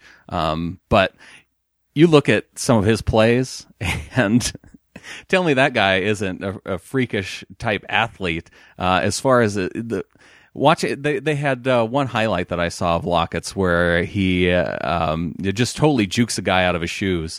And uh, you know, like he's going to come back, and then It's a double goes- move and just- just Uh, yeah, just throws crushes the guy out, and then catches the ball, and then makes a ton of other guys miss after catching the ball. And Yeah. and in that vein, it kind of reminds you of Golden Tate too, just as far as being elusive after catching the ball. Golden Tate much more physical, Way more uh, physical. uh, in addition to his elusiveness, but uh, just to have that type of you know ability to He's- get away. he's slippery. and- yeah. Yeah. yeah. Uh, but speaking about super freak athletes, let's talk about six round pick Obum Gwacham. Obum Gwacham. Yeah, That's going to be fun for me to say for Yeah. like a while. That's going to take a little learning, uh, but I'm going to have some time to do it. And before we get into it, let, let me play a, a little clip from him with his interview with Tony Ventrella. Okay.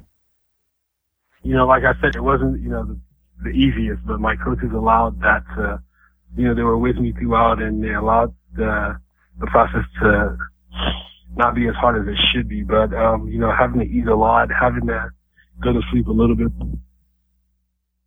spend a little extra time with our coaches to try to pick up the playbook as soon as possible before, before spring term started, or before the, the spring season started. Um, you know, having to, having to learn things, uh, you know, before fall camp, having to do all that. It, you know, it wasn't very easy, but the fact that I had so many people behind me and, um, you know, people that truly believed in me and could see the, see that the outcome would be, you know, very monumental for not just me, but for our team. Now, what he's talking about is he is a convert from wide receiver to defensive line. Say what? He, he in college. Excuse me? in college, he converted from wide receiver to defensive line. How many times, if ever, do you see guys convert from that position? to the- He's talking about you know having to bulk up and to to play that position. Sure. And you know that hey, that would be a pretty all right thing to to have to do, right? Well, I mean, depending on how you're bulking up, because just bulking up, like you know, eating a few cheeseburgers, that's not so bad. But uh, yeah, bulking up with with actual muscle and stuff, that's it's harder.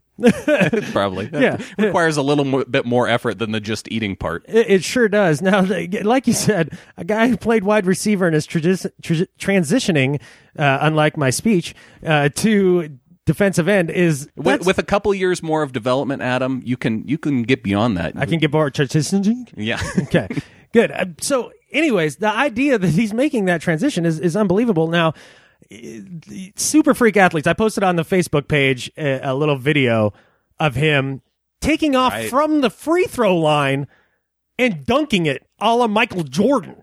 Okay, I, you all remember that. Now, uh, to some just a, a caveat: Jordan had his full foot behind the line when he took off. But and You're, uh, you're seriously gonna. That's the critique and that you're gonna Obum, give. and Obum had you know about the front third of his foot over the line. Now, How many more pounds does Obum have on him than Jordan had? ah, a few, a few. a few, and that's my point. How many D ends have you ever seen do that? I challenge you, none. 6'5", 246 Okay, is his size. And you say, oh, he's going to have to bulk up a little to play D end. Let me let me give you an idea, or, or just a comp. A comp. Six three two forty eight. That's Bruce Irvin. Mhm. And you go through Von Miller's about that same weight. Uh, Lawrence Taylor was around that same weight. That that you can play D end as as a rusher, as a, as, as a pure rusher at that size. Now, so I went back and looked at some of the stuff, and I talked about how you know after seeing the SPARQ scores, I expect Frank Clark to just be He's, a- he's average uh, as athletics uh, athletics wise. Obum is? Obum in terms of his athleticism uh, is about average for for the defensive end position. The Then they're getting it wrong. The edge rushing position. Then they're getting it wrong. He must not have worked out well because you talk about the way that a guy explodes off the line of scrimmage. He ran around guys like traffic cones. Yeah. This guy, he, he's got un, unreal athleticism. And now he was out there running around like a chicken with his head cut off because he's just starting to learn. But you take and you can harness that kind of raw uh, ability and and start to train him up at that position, this could be a deadly player. Now he's not going to be an immediate impact player by any means. Heck, he may be practice squad for a couple years, but he really I the, that was imp- his raw athleticism is unbelievably impressive. Well, and I think that's where um, it was his his ability to get off the ball. And as a wide receiver, transitioning from wide receiver to that. the edge rusher position, uh, that's where they really like that explosiveness that he Mm-hmm. that he showed getting off the off the line of scrimmage on the offensive side. Right. Uh, that's why they saw the transition to the defensive line at Oregon State where he played. Um, that's where, yeah, they saw his ability to do that. Exactly. And you heard them talk about uh, Pete Carroll and John Schneider talk about John falling in love with his motor. And I, I hate the term motor, but his effort, mm-hmm. he's an all out effort player. I mean, you can you can see it just by watching this guy. He's, he's playing like his hair's on fire every single down. I, I love it. It- it- Pretty cool pick. That now. Again, I, I don't know if it will work out, but the thing is, is you brought up a couple pods ago how many of the guys that we've drafted over the last since Schneider's been there who are still in the league or productive players and all Whether that they're on a practice squad or you know low on the depth chart, they are. In but the at least still in the league. And so to get a, the, it's a lot of people be like, oh, you're getting excited over sixth, seventh round guys.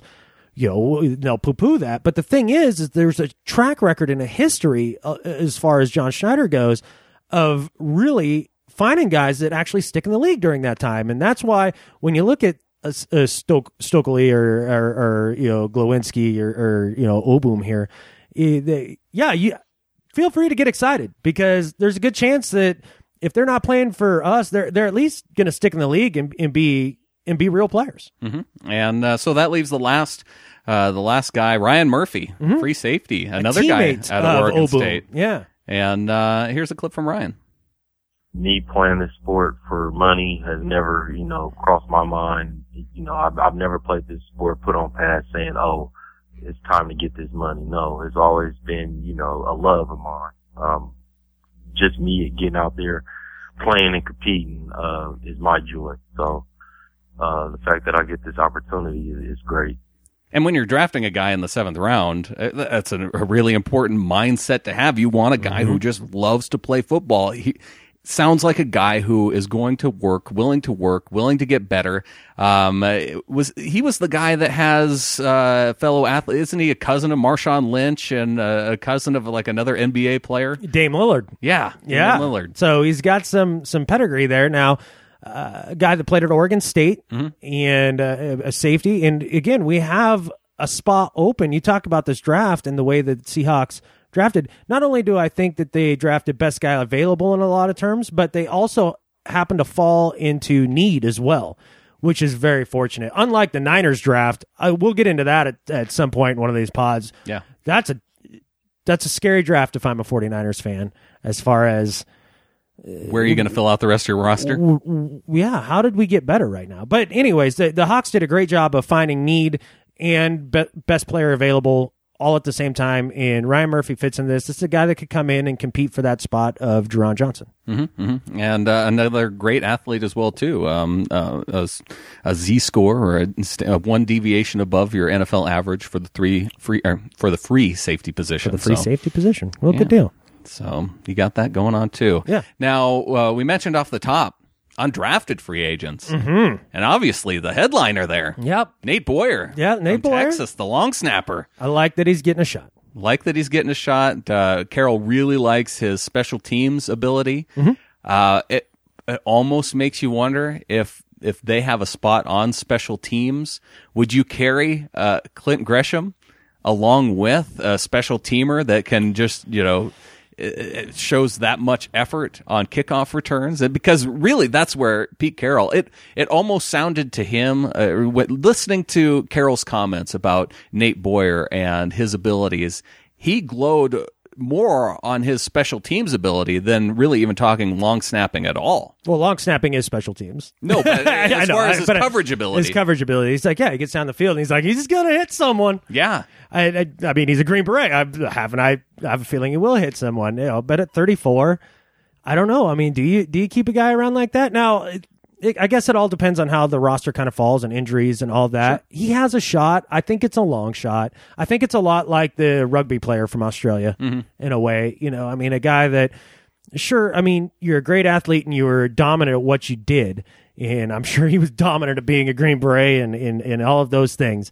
But coming in and just spending a couple years playing football and then to make an NFL roster after that at that age later on in life is going to be difficult. It's going to be very difficult. But maybe maybe he he, he can as a you know a pseudo gunner or, or something along those lines. I don't know about his speed, but maybe he sticks around and maybe you keep that guy on the roster because of of the character thing. I mean, that's the type of guy that you want around your young guys. I mean, I'm 36.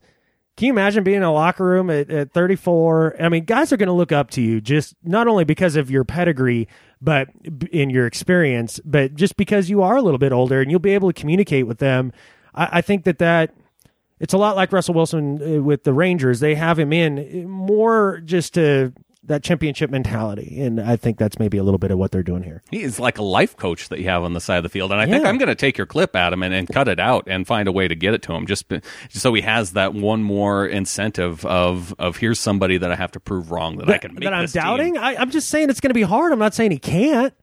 I just, I mean, the reality Of of, course, it, it's hard. It's the NFL. and it's the you know back to back Super Bowl appearance Seattle Seahawks with very few roster spots available. I mean, A guy who is perfect. It's 500 snaps. It's long odds. I know. 500 perfect I know snaps. because he's ex-military. Like you, you, you got the biggest uh, man crush that you possibly could on him. But I'm just he talking. did go to Texas. He did grow up before he Right, so there's your knock, right? there's my knock. ding and ding. He's got one more strike to, to go. But I, I mean, I, I, I just looking at the reality of it, um, I, I appreciate the Seahawks giving him his chance. Well, I appreciate you offering a little uh, more reality side to it because I cannot, uh, with my From the media story aspect of it, like Yes. that, it, it's just it is a Disney movie, I right? Can't give any negative. To, this is better than Rudy right here. This is a story better than Rudy. Better than Rudy? Heck yes.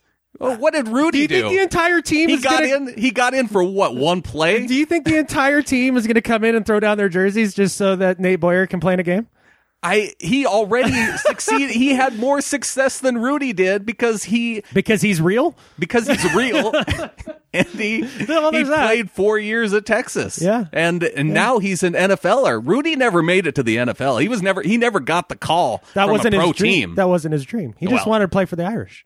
well, he he yeah. And Rudy wasn't a Green Beret. He was just an average guy trying hard. okay? Yeah. So there's something to be said for that. Don't you be selling Rudy short.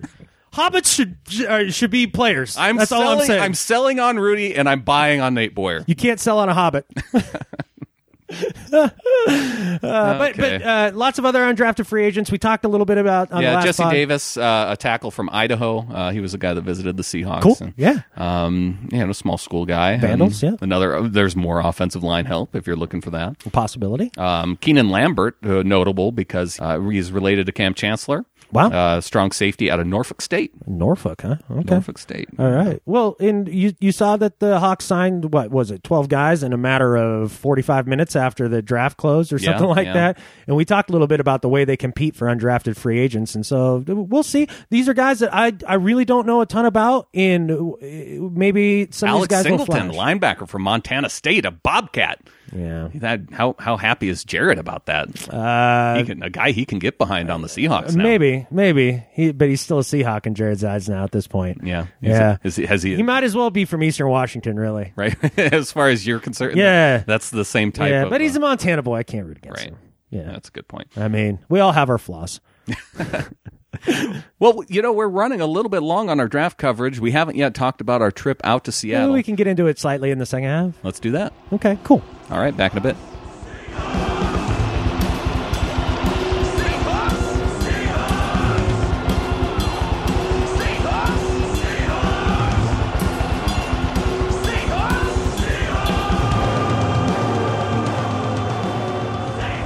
The Seahawkers podcast is the official podcast of the official booster club of the Seattle Seahawks, and we are coming back after our break. Uh, we talked about it early in the show, Adam, that we made the trip out to Seattle. Hadn't really had a chance to talk about it much. Um, but yeah, let's get a little. Let's get into it before we get into. it. We got some review. We got an iTunes review to get to. Yeah. Uh, got a couple emails.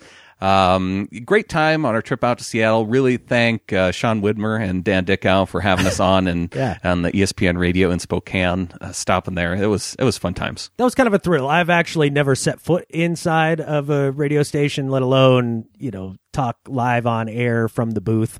I was impressed with you because I thought you might be a little more nervous than you actually were, but you did great. Yeah, thanks, man. No, it's hilarious because uh, when I had called into their show about the first week they were on the air a while back, and they had me talk, I uh, my heart was about ready to fly out of my chest. Like I, I was, I was struggling, like nervous. And I now- was I was more nervous for you uh, before that call though than I think I was uh, nervous for you or nervous for myself. Uh, being in the studio. well, I can't control what you say uh, when you're talking on the air, but I, I know I can control what I say. So it wasn't as ner- you know it, it was more nerve wracking about the content that could possibly come out. well, just because no, it's okay, Brandon. Just say it. Just say yeah it. yeah it was about the content. Okay, well, I think I did all right that way. Uh, but no, I, it was really funny because I felt uh, far more comfortable just hanging out with the headphones on, leaning up against the wall, just you know talking NFL like that. That much easier. NFL, NBA, Little NBA, boxing, little uh, boxing. Yeah, Yeah. we hit everything. Punching a bear in the face, you know, things like that. You know, Uh-huh. Yeah, and whoever asked if we own sheep, I, I got a I got a beef with that guy. Do you know? Well, look, sheep are not. This is Montana. Sheep are not property. They have they have rights. they're like, a corporation. yeah, they, they, have the same rights. They have voting rights. You know, the this is yeah. Do we have- own sheep? own? Gosh. I can't. They're- Can't own sheep. They're ungulates too. I have rights. yeah, But yeah, when and yes, we we know sheep and we I- our own our own butter. Yeah. and uh, get our mail Pony Express. Oh yeah, Yeah. This is Montana. This is Montana. That's what But- you have to do here. But no, that was that was a, that was an absolute thrill, and so big thanks to them for having us on for actually quite a while. I I, I thought we just come in for a segment, and they kept saying, "Hey, stay for another segment." Oh, okay. okay. I mean, you can kick us out, you know. We don't have anywhere to be. Yeah. So, uh, pretty cool. Very cool. And then after that, we went to, uh, we decided to take the Highway 2 route and uh, stay away off the interstate just because we make the interstate drive all the time. Uh, and I'd never really. Mm-hmm. Wasn't that enjoyable? It was enjoyable. Uh, and there's not really a whole lot of traffic. Uh, you, you don't have to No. worry about a whole lot of cars uh, taking Highway 2 through eastern Washington. And uh, we end up. The, but the scenery's even way better. Oh, yeah. You know, it's more rolling terrain, and, and it's just Eastern Washington, especially southern Eastern Washington. I mean, It's it pretty flat. It's pretty flat, and not being a flatlander myself, Mm-hmm. uh, it, it's tough for me. But that that stretch along Highway Two is actually quite beautiful, and I the little towns along the way. I mean, the quaint little farming towns that that are just really cool. I'd like to spend some time in each one of those actually. Mm-hmm. Uh, so yeah, I, I enjoy that trip along Highway Two, and maybe what twenty minutes longer, thirty minutes longer to do that. probably 30 minutes longer, I I, guess. I'll make that uh, sacrifice every single time for a more enjoyable drive. Sure. And uh, Jared and I actually discovered that coming back from a wheel grind job and had uh, taken it coming I- back. And I, I will yeah. do that again. Yeah. for sure. That's- that was and uh, and we swing into the radar station, uh, art Correct. gallery in Wenatchee. Yeah. uh, which uh, Ron from Tales from the Space Pod. That's his Was art very gallery. gracious. Yeah, he offered. He, he gave us both a print because we've talked about the, the Tales from the Space Pod on the show. and, Right. uh, that was nice of him to do that. It was, especially since I mean, but there was an event going on. It's not like we just dropped by his house Oh, and yeah, was like, yeah. "Hey, what's up, dude?" And that's really that's what uh, we we were listening to the show on the way over, and uh, one of the things I brought up was that the gallery was going to be open for an event that evening. Mm-hmm. Right. We're like, well, if we're we're- if we're taking Highway Two, we're enjoying that drive anyway, and that's on the way. Um, it just it made sense to us. It was really cool, and the print was really cool too. I'm I'm actually excited about that because I don't have a lot of stuff to hang on my wall, so that uh, that that's, that was very generous. Appropriate for you too, because he does robots out of uh, uh, kind of household Inanimate items. objects, yeah. And uh, Hamm's beer can was the Hamm's the beer refreshing. Hamm's the beer ref- Yeah, heck yeah, man. We used to drink 30 packs of Hamm's in high school. That's how we that's how we got that done. 90 9.99 for a 30 pack at Costco. yeah. Back Yeah. when you're you, you were a little old for your high school age, huh? At uh, 21 in high school. I didn't say I was squeaky clean, man. Like We're in was- Montana, remember? Hey, when I was going through and having to do the the review for or the um age rating, age appropriateness rating, Mm-hmm. uh, the alcohol uh, mentions is actually part of that the rating system, and so glamorizing. What rating is this? huh? What rating system is The, this? on our Google Play app. Oh, I didn't realize that was a thing. Oh yeah, well you have to go through and you have to uh, Being factual or glamorizing? Well, glamorizing makes it so it, it bumps it up to a 17 plus rating. If you just talk about it, uh, you can get away with a 12, uh, pl- 12 and over rating. Oh, okay. So I, I think 12 and over is probably about the the age appropriateness. If we were going to if we were going to draw a line, In the sand, yeah. Yeah. Yeah. But if you're listening to this right. and you're under 12, you're just a little more advanced than the rest. you got a pretty cool mom and dad. Yeah. And, And or you're- dad. Yeah. And you're probably a little cooler too. Yeah. so there's that. But then, uh, then we end up in Seattle. Uh huh. We end up in Seattle, and uh, I, I enjoyed it because I got to see a cousin of mine for uh, that I hadn't seen it since Tara Guam. was, Tara was great. Yep, and uh, Just she- a, just a, just a lovely gal. and she accompanied us to the uh, Fort Lewis event that the Seahawks put on, and yeah, Yeah. it was good times. Yeah, they it put on a good show for the military, and if you watched the draft coverage, you saw it in the the big stage uh, Mhm. that they had that they brought the military up on to make, announce the picks from, Mm-hmm. and uh, a big uh, C seventeen, I believe it was, in the background. Somebody will bust me on the the actual what it, if it is not a C seventeen, Big old plane. It was a That- big old plane. That's right. And uh, yeah, I actually got to go inside and, and, and check out the cockpit and things like that. Uh, made in '98. That looked like it was made in '68. Mm-hmm. Uh, I'm impressed that thing stays in the air. But uh, there, the, when you're in the military, you do have planes that were made back in the '60s too. Sure. So Sure. um, we we keep them going for quite a while. hey, keep the maintenance up. Mm-hmm. I like the planes that you can still roll down the windows with a hand crank. That's good stuff. Good stuff. Yeah. So So did that. Got to meet a couple of the players that were there at the event. Uh, first, shout out to Greg Scruggs. Oh yeah, You know what? I'm holding on to Greg Scruggs for a second. you're going to hold on to that. Okay, Yeah. I, I, I actually have a clip from him too. So Okay. All right. I will hold on to that. All as right, well. cool. And then, but uh, we we got to uh, shake hands with uh, Justin Britt, Yep, Brock Uh, Coyle. Brock Coyle, who was uh, was really cool. You know, being a fellow Montana guy, uh, Mm-hmm. I think he seemed to get a kick out of the fact that we were from Montana because it's not like there I was think anybody we else. might there. have been the only people We were. in the in the audience there were from Montana. That's exactly right, and uh, so that was cool. But you know who was absolutely charming was KPL. Yeah, Kevin Pierre-Louis. What that guy is very charming. Like I, I, I, I really like this dude. You know, like he walked up, he's like, "Hey man, you know what's up?" And you know, how you feeling? And you get ready for this? Oh yeah, man, I'm feeling great and all that. I'm like, "You ready to rock?" Yeah, man, I'm ready to rock. like, and he was smiling. Just he was very engaging. I, I big shout out Well, to and all, for all those guys to take the time they did to sign autographs and take pictures for all the military members that were in attendance, they they got through everybody in line that was there. Everybody who Wow, wanted right? uh, to get an autograph or take a picture, they Yeah. they were there for everybody. Very there. gracious. Yeah. Now I will say that uh, it seemed kind of painful for Justin Britt, uh, not not because it was the military or anything like that, just because it was the public. I don't think that's his gig. No. And I and I and I like that out of my offensive lineman. I, I do too, and Yeah. they asked them all to go up on stage and speak a little bit about um, you know their appreciation for uh, service members and to put them on the spot like that and really up on stage in front of that many people. That's tough. And that it- yeah, Especially if you're not a natural talker. if you uh, aren't used to getting up in front of a thousand plus people and speaking Right. on microphone, Yeah. uh, that would be very difficult. And yeah, I think going and and pushing guys around on a football field in front of you know thousands of cheering people a little bit different, Yeah. uh, than actual public speaking. Yeah, you're not hiding under your helmet, man. No. Yeah, so But, uh, so it was cool. All the players were great. Uh, that was a cool experience. Uh, again, meeting Brock Coyle was probably one of my highlights. Uh, you know, just Grizzlum and all that. So, Sure, absolutely. yeah.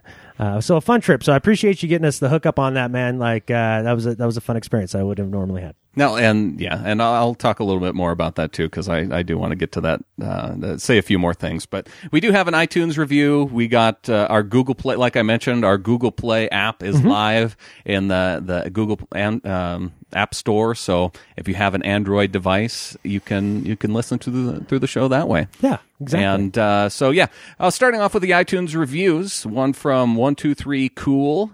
Uh, says, "Go Nice. Seahawks! This is an amazing podcast. that has given me weekly Seahawks fix every week this offseason. They are super interesting and bring up legitimate concerns with the team and the league. I love the do better section. Nice. I, I enjoy that he loves the do better section. I don't know if uh, these guys are super interesting as a sliding shot, uh, but I'm going to take it as a compliment. You know, uh, these guys are super interesting. Uh, is the other way that I thought that might go. Super interesting. Yeah, exactly, Yeah. exactly. No, but I think he meant that. You can take goodness. interesting a, a variety of yeah, ways. Yeah, but uh, it's very cool uh, to have that review. Again, those things make us very happy, and it helps our rankings. It helps people find the show, and so we appreciate that, man. And I like one, two, three, cool. Go. exactly. Uh, and then yeah, people leaving. We and we hadn't even brought up the fact that you can leave reviews for the actual app, but. Um, uh, Nicholas said, way better at life than Skip Bayless. This podcast, definitely one of my favorites. Whether I'm driving to work or cleaning up around the house, these guys are a joy to listen to. Uh, they put the effort they put in each and every week, stats, explanations, stories, etc. really shows. I've learned so much about the Seahawks and football in general since I started listening to the show about two years ago. From the do betters to the hilarious tangents, you can't find a better Seahawks podcast. Keep up the good work and go Hawks. Well, keep up the good listening, man. Yeah, like thanks, you've been around since about the beginning, then, dude, and I, I appreciate that. And that was that was a glowing review. That uh, it maybe not entirely deserved. Here, here's a review that's that I would qualify as interesting from Tyler. Uh, oh God, it's lovely. This app makes my butt hurt in the best way imaginable. Yum. yes. That's Is that the whole thing? That's it. Oh, that's amazing. that's great. You know, I I, um, I I take that as uh, the highest form of flattery. the, the the yum at the end is the is the tag for me. I know that's what I love about it. It's like it's a little it's a little blue, it's a little off, a little weird. That's good weird. From Josh, go Hawks! Great for any Seahawks fan who should be listening to this podcast. So thanks, Josh, and then thanks to Ted for the best squawkers for Seahawks best app ever. Best, bestest app ever. Oh, I like it. I like it. We're hawker squawkers. That's good. I like and that. then Eric, best podcast, best app for the best Seahawks podcast. Five hey, star. first man to download it too. That's right. So winner. Congrats. yeah. At least he didn't just comment first. True. That's a, that's a you know. Yeah. It's kind of a jerk move. So Yeah, I appreciate the real review. I, I, I appreciate it too, Eric. Yeah. and- Hope and- everything's awesome down in Florida, man. Yep, and you get uh, yeah, you get the credit here for being first. Exactly. You right. heard, you heard it here first that he was first. Right. Uh, a couple of emails says, "Hey guys, I started really watching football last season. I had no team until after the Eagles Seahawks game. I realized then that this Illinois boy is a Hawks fan. What a season to start watching! I have gotten more and more crazy for the Hawks as time went. My mol- my knowledge got better after I found the Seahawkers podcast. You guys have helped my knowledge and entertained me. Thanks from the land of Bears and Packers fans. That's from the Mule."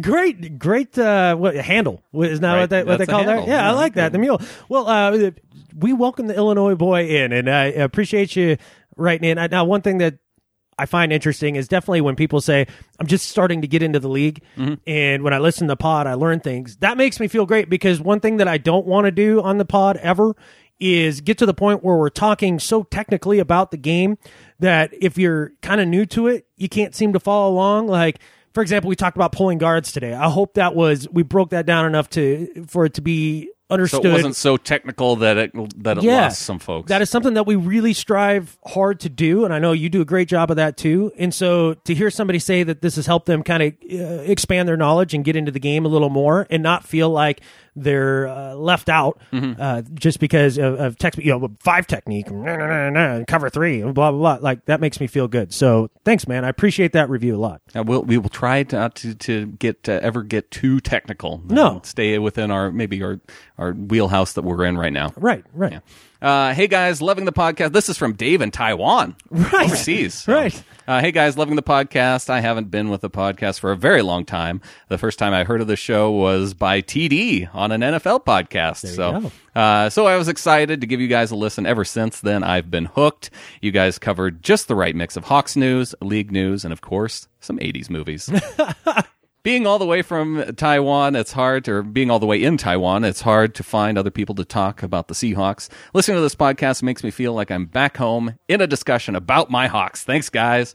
Finally, I have one quick question for you guys. Do you think that since they didn't pick up a left tackle in the draft, that they might keep Okung? Uh, even though we have learned they don't give two craps about the offensive line. Thanks again, guys. Keep up the good work. Can we now upgrade them to carrying a half a crap after this draft? I feel they they did, and they said they were going to address the O line. So I give Schneider credit for that. Mhm. When and where they addressed it, I think it was important. that Appropriate. They, yeah, it, they addressed some of those needs where yes, you could the. A, a talent like Tyler Lockett and uh, the, what he brings to the return game, you would not have gotten that. Nope. Um, you know, Ty Montgomery was the guy that we talked about. That had they waited, that maybe Ty Montgomery would have been the return guy that was a tier down or so. At least Ty Montgomery is no Tyler Lockett. Yeah. So uh, they they I think they addressed some of those really important needs. Defensive line was a need. Mhm. Uh, it's always a need, and uh, so I, I had no problem with them going at that position. Sure. uh, at that early in the draft either. Absolutely. Now, you brought up an inter- interesting question about Okung and what this says about his future. I don't know that that says really anything specifically about it because, as you mentioned earlier in the pod, all these guys, uh, they plan on moving them around to be able to play at Multiple every position. Uh, now, Terry Poole played tackle in college. Now, a lot of people say he doesn't have the athleticism to play tackle, but Mhm. I mean, so there's something there. Now, You've seen Alvin Bailey fill in at left tackle too. hmm But we've got another draft coming up too before Okung Right. is is up on his deal. So I don't know. I think it's still murky on Okung. I think this this season will say a lot about it. Also, however much Russell signs for and B Wags, and uh, now it looks like possibly even Irvin, what they may or may not sign him to. A lot of that will go into whether or not they they keep Okung long term. I think it's still very very much up in the air. Judging by Bruce Irvin's tweets, I got the impression that they did not. Uh, No, they uh, didn't. give him. Uh, did not sign him to the options. Do you have a problem with him uh, spouting off? I don't think he said anything that was uh, negative to in terms of the team. It was more. I, I felt like he was motivating himself and, and pumping himself up, and and uh, I don't think it. I didn't get the sense that it was anything negative. I don't know that it was. I, I think negative. that he was. uh, I got the sense that he may have been upset that Right. uh, that he didn't, but I don't think it was. Yeah, it, it, I didn't take it in any kind of way that he held any kind of animosity toward uh, John Schneider or Pete Carroll, or got the sense that he's not going to be a, a Seahawk long term, even right. Yeah. and you heard that from in the press conferences after the draft, saying, "Yes, we'll make the decision uh, when it's." They still had time, Mhm. and they didn't make it sound like they had made the decision. They, they Yeah. may have already, but whatever. Um, It's hard telling not knowing. yeah, uh, but they said that if they don't make the decision to pick up the option, it's not that they don't want him. Right. It's just that they don't want to sign him to the option. Right. Because there's too much up in the air still. I think that's, again, a function of Russell Wilson not signing his deal. Now, the other thing about him spouting off, like, yeah, he's an emotional guy. Yeah. I mean, I'm an emotional guy. In a moment, I've, I've said things, uh, you know, and gone off, but I don't know that any of this is, is outside of that box. And, uh, you know, and it was David, right, from Taiwan? Yeah, Dave, Dave from Taiwan. Yeah. Anyways, I want to get back to his email real quick. Um, we had another listener from Taiwan write in. I can't remember his name off the top of my head for the life of me, but it was a great email. Um, so if you're having problems talking Hawks, I know there's at least one other listener and a Hawks fan in Taiwan. Maybe you're in the same region. Uh, we maybe you know, right, and maybe we can kind of figure all that out. I, I'm, I'm if, especially if both of you are listening, because we've had some folks like up in England yeah. where that have met up through the pod. You know, just looking for for people to be able to to talk Hawks with and, Sure. and share their fandom. So uh, if we can help bring some of those people together, that would be exciting. That's another Absolutely. reason why we do it. So I appreciate your email very much. Yeah. Um, the other thing I was going to say about Irvin is that I think not signing to the option, I think it gives them a better opportunity to sign him long term. Uh, because when I had sp- talked about it last week about picking up the option so you have him as a trade chip going into next year's draft, um, that's kind of where I was thinking that that you hold on to him for that chip, and then if it, he, he does have a good year to where he he hits that level that maybe you don't want to trade him for that amount of money, then you can keep him around for another year, that 2016 season at that eight million dollar mark, Mhm. Um, and if not, you have a something uh, that you can trade for in the draft, but. Uh, they decided to go the way they did. Again, Yeah. There's a, a level of trust there. Yeah. Gotta- I agree. I agree the with the thing. decision. Honestly, Yeah. I mean, I do. I know you were really big on the idea of keeping him for the trade, you know, potential. Mm-hmm. I, I think that's hard to do when everybody knows it's going to be a cap casualty. I just don't think that's realistic. Yeah. I mean, it, it's tough. It- It's tough to do that, and uh, so I, as far as Bruce goes long term, again, I just don't know that he's one of those six six guys that you're paying six million or more uh, per year. I just don't know that he's that guy. So um, they they mentioned you know uh, Carp leaving and they didn't pick up his option. They're like, well, we wanted him around. It's like, of course you did, but not at the money that That's what kind of makes me wonder if they've already made the they decision, have. though. I, I truly do believe they have. They they know they just can't, and they just can't do it Mm. as much as you as much as you want to. It's just like Byron Maxwell this last year. We'd have loved to keep Byron Maxwell, but not at ten mil a year. Right. You know, it's just you just can't do it. And kudos to Bruce Irvin for putting in the work to keep getting them checks. You Mhm. know, and that's what it's about. And so you do, ha- if you if you have already made that decision, or you think that that's where your mindset's going to be, why not put him at the, in the set him up for um, for for him to prove it this year and to put Mhm. him himself into that position of getting a huge contract. Because if he goes out there and has a stellar year, Yep. where yes, maybe he even would uh, uh, make more than eight million dollars on the open market Exactly. uh, as a free agent.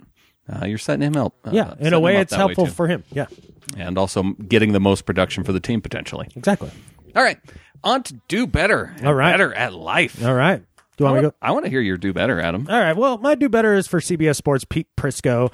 Um, we've taken him to task a time or two. Ah, yes, Pete but Prisco. uh, they were doing some uh, instant analysis of of dra- uh, draft picks, and they asked him some stuff about the Tyler Lockett pick, and he's he he was a little critical about uh, the fact that they hadn't addressed the O line yet. Now, granted, they did later, and he of course doesn't see the future, so he doesn't know that. But he gets into that a little bit. It sounds a little like this. I like Lockett as a player, uh, but and they need a receiver. But and I gave him a B, but I, they need a receiver. But their offensive line is a mess right now. I mean, they need to address the offensive line at some point in this draft, uh, and and now wouldn't have been a bad place to do it. So. Why do they have to do that? What did you say yesterday? When Russell Wilson can just wheel and deal and get out of the pocket and make his decision. because if they can't run the ball, he's ineffective. No, that's- because he he can't was play. doing that because yesterday. he can't play. He can't play Wilson, real quarterback. So And if Brady they don't run, offended. or no, it you was know a that if he can't, rigmarole. if they can't run the ball, he can't play real quarterbacks. Uh, he, he's not capable of it. So they have to run the ball. So they better improve that offensive line. When we You, you got to draft O line because they got to run the ball because Russell Wilson can't play real quote quarterback. Wow. Real quarterback. You know, the, it was not so shocking for me to hear that come from Pete Prisco. That made me so mad. I about jumped through the screen at Pete Prisco and strangled him. He doesn't play. What is he playing? Pretend quarterback out there? Is his Lombardi Trophy a pretend championship? You're a pretend journalist. This goes back to what Prisco said uh, before the Super Bowl this last year, and said, and this was uh, right at the end. I think this was right after the NFC Championship, where he he was comparing Russell Wilson and Tom Brady, and he said Russell Wilson is closer to Tim Tebow than Tom Brady. Pete Prisco is closer to an Inquirer reporter than an actual reporter. I mean, I. I'm sorry that Russell Wilson isn't 6'5, white, can't run, and has a howitzer of an arm. I'm sorry. I'm sorry that he doesn't stack up in your little box of what a real quarterback looks like. A real quarterback looks like to me is a guy who flat gets it done behind a sieve of an offensive line. You put Tom Brady behind that offensive line last year, and he's out by week nine.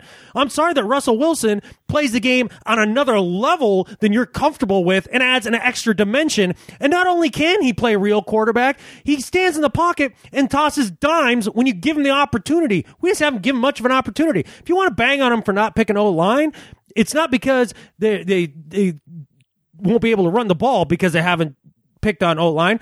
Really, they were like 19th in the league as far as like offensive efficiency on the O line when it came in the running game. That was a lot of Marshawn Lynch just straight doing work.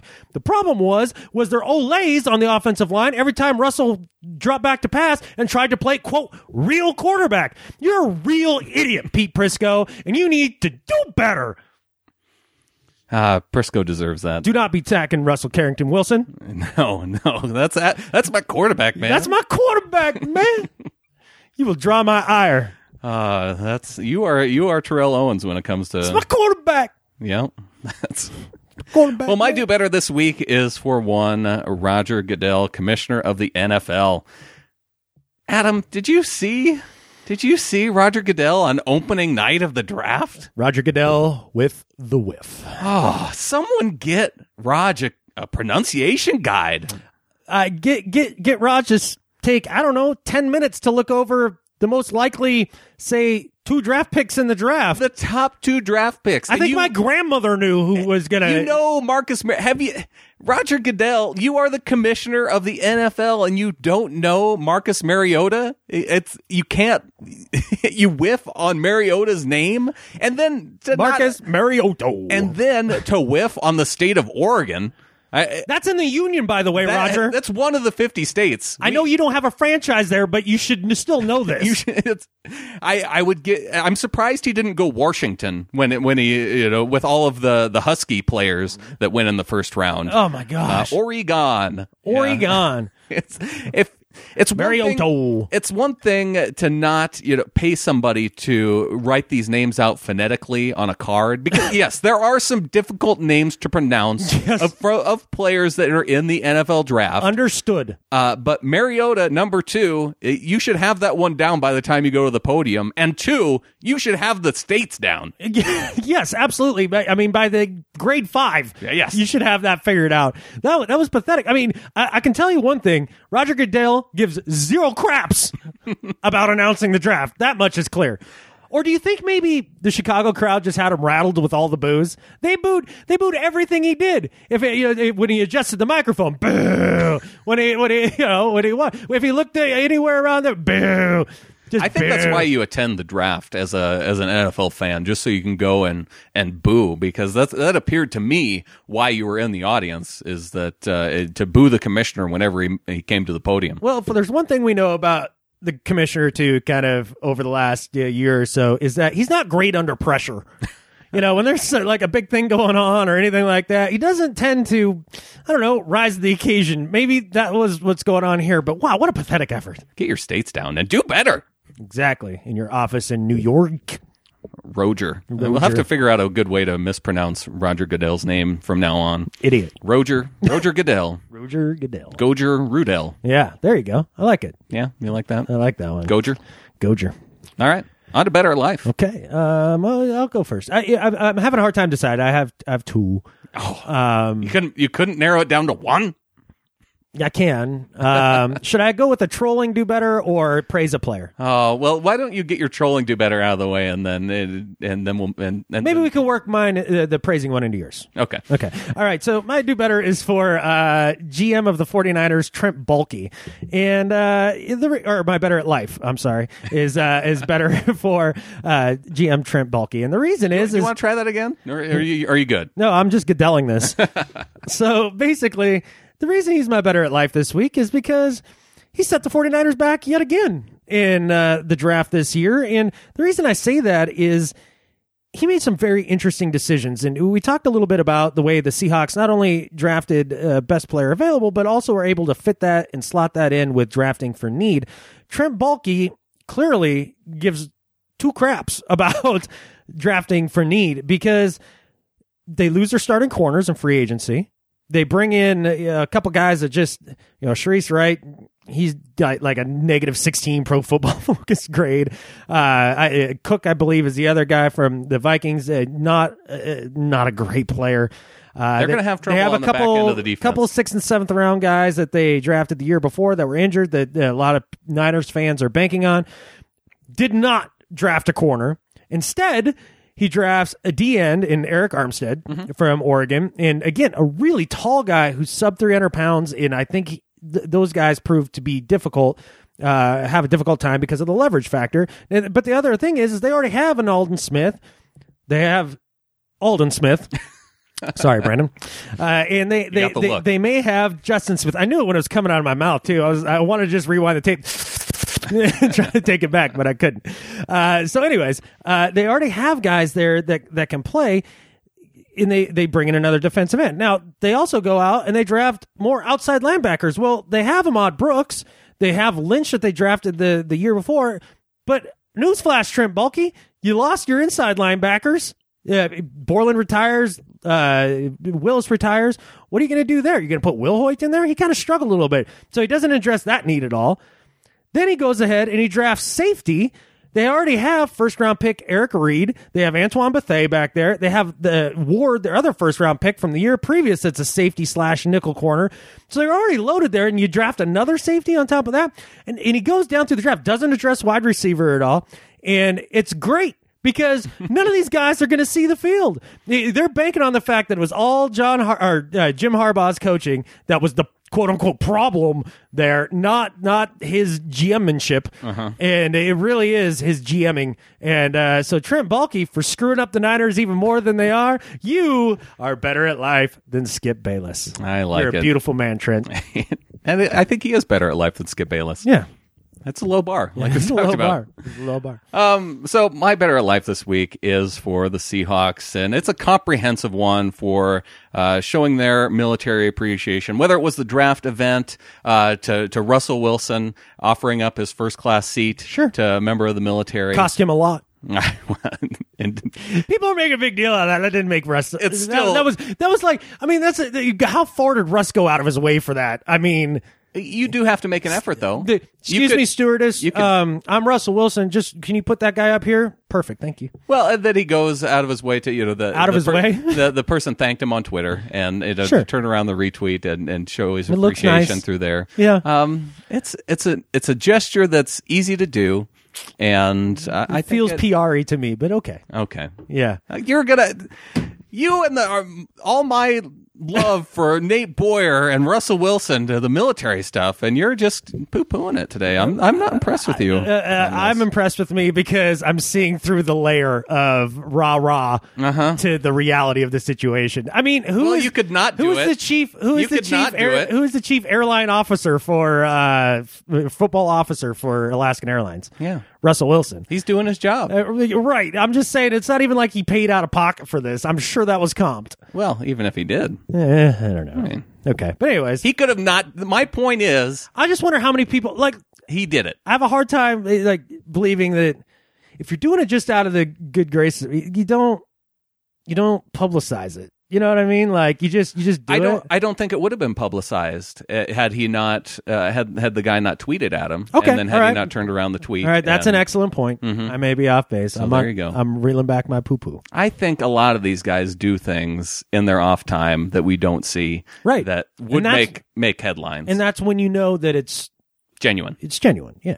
So okay. Don't you question Russell? My, don't you question my quarterback's genuineness? Hey, ever since he started dating Ciara, I don't even know who this person is anymore. So there's that, and then um, I think the the one guy that that you wanted that you were having a hard time uh, trying to decide if he was your Yeah. better life. Greg Scruggs.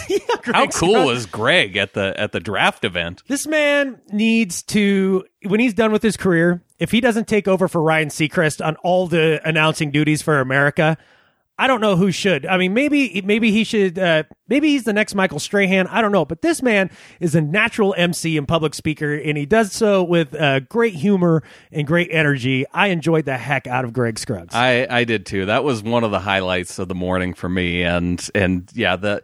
The way he spoke about the military, you could sense that he has the. It was genuine his Yes. appreciation for it, and uh, yeah, just his his energy and enthusiasm, and Mhm. the way he was getting the crowd pumped up for every. Because when you're at a draft event, you don't know a lot of these players, right? Right. And uh, and so to get the crowd pumped up and excited about these guys, Yeah. and uh, and before every pick, he was he said a little prayer to himself about uh, hoping that it wasn't a, a defensive lineman. Yep, yep. Yeah, no, he just did a good no job. more- You know, he went no out. defensive lineman. One, one of the cool things at the event is they had like a forty yard dash set up that you could time. They Yeah, he was the- out there with the military and doing the. He was running forty yard dashes with them, and it wasn't. It wasn't just Greg Scruggs. It was some of those other, Other players, players, that were yeah, there too, um, uh, doing, doing the, vertical, jump, jump, with a couple kids, and that was actually Tara and I actually watched him do that with a couple of the of the young men. They they were in their early teens, and Uh-huh. uh just just the way that he interacted with them and and uh, made that uh, a fun competition. That was cool. It So, was yeah, just really to, cool. To to Mike Flood, who put that together, to Mhm. Armando Mejia, who uh, with the Seahawks, who who ran that event and and was able to to get all of those military organizations together in one place. Yeah. um, definitely better at life than Skip Bayless. I concur. I concur. Good event all Except around. for it was all crap and you're wrong. Poo poo. no, I'm just kidding. You're you know you're you're 100 percent right, man. That was that was a fun trip. That was a fun trip. well, I won't take you event. next time if it was that uh, if it disappointed you that much. I did. I'm so disappointed on the inside, Brandon. no, I, I had a, I had an awesome time, man. The only thing we missed was the the fight, uh, the boxing match, which we thought about sticking Oh. around for. I that was going to be my do better. I remember there was something on the way back. There there was not one establishment between the city of Seattle and Coeur d'Alene that was showing the fight. Yeah. We checked everywhere. Everywhere. For hours leading up to the fight. Couldn't find anywhere. Uh, did not watch the fight, which turns out might not have been the worst thing, but still, something. Come on, man. Yeah. It sounds like the pay per view folks just, Just made it cost prohibitive for the commercial places to go ahead and Essentially charging them uh, whether or not uh, people were there to watch it or, or even in Just a by seat. capacity. Yeah, by charging based off of capacity and not by people that were actually there to watch, which is weird. I I wouldn't have. We were fine with paying a cover charge to get in Totally. to to watch it, Yeah. uh, because gosh, it was a hundred bucks on pay per view as it was. So if you could if you could pay twenty bucks, 20, or- 30 bucks, sure, yeah, you know. and and I think the some of the places that were charging was right around thirty five, which I think was about the right spot compared to what they may have been charging Mhm. per seat at a venue. Yeah. Um. But yeah, it it sounds like we didn't miss a whole lot of actual punching. No.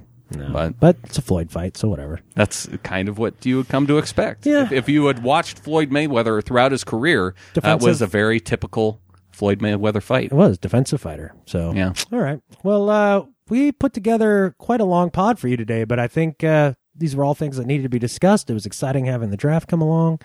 Uh, We'll get into it more. We have actual football coming up. It's on its, It's, way. it's on its way. It's on its way. Got a few months. We I, I've talked to a couple of our our division rival podcasters, and they're Mhm. gonna come on and and help us uh, Fill the time. Yeah, I, I was gonna say preview the the matchups within the division. I was going to say just fill the time. want- if you just fill the time till we get to the season, man. to fill the time. So uh, speaking of filling the time, I think we did a good job of that. And so with that, There's only one thing left to say. Go Hawks. Go Hawks.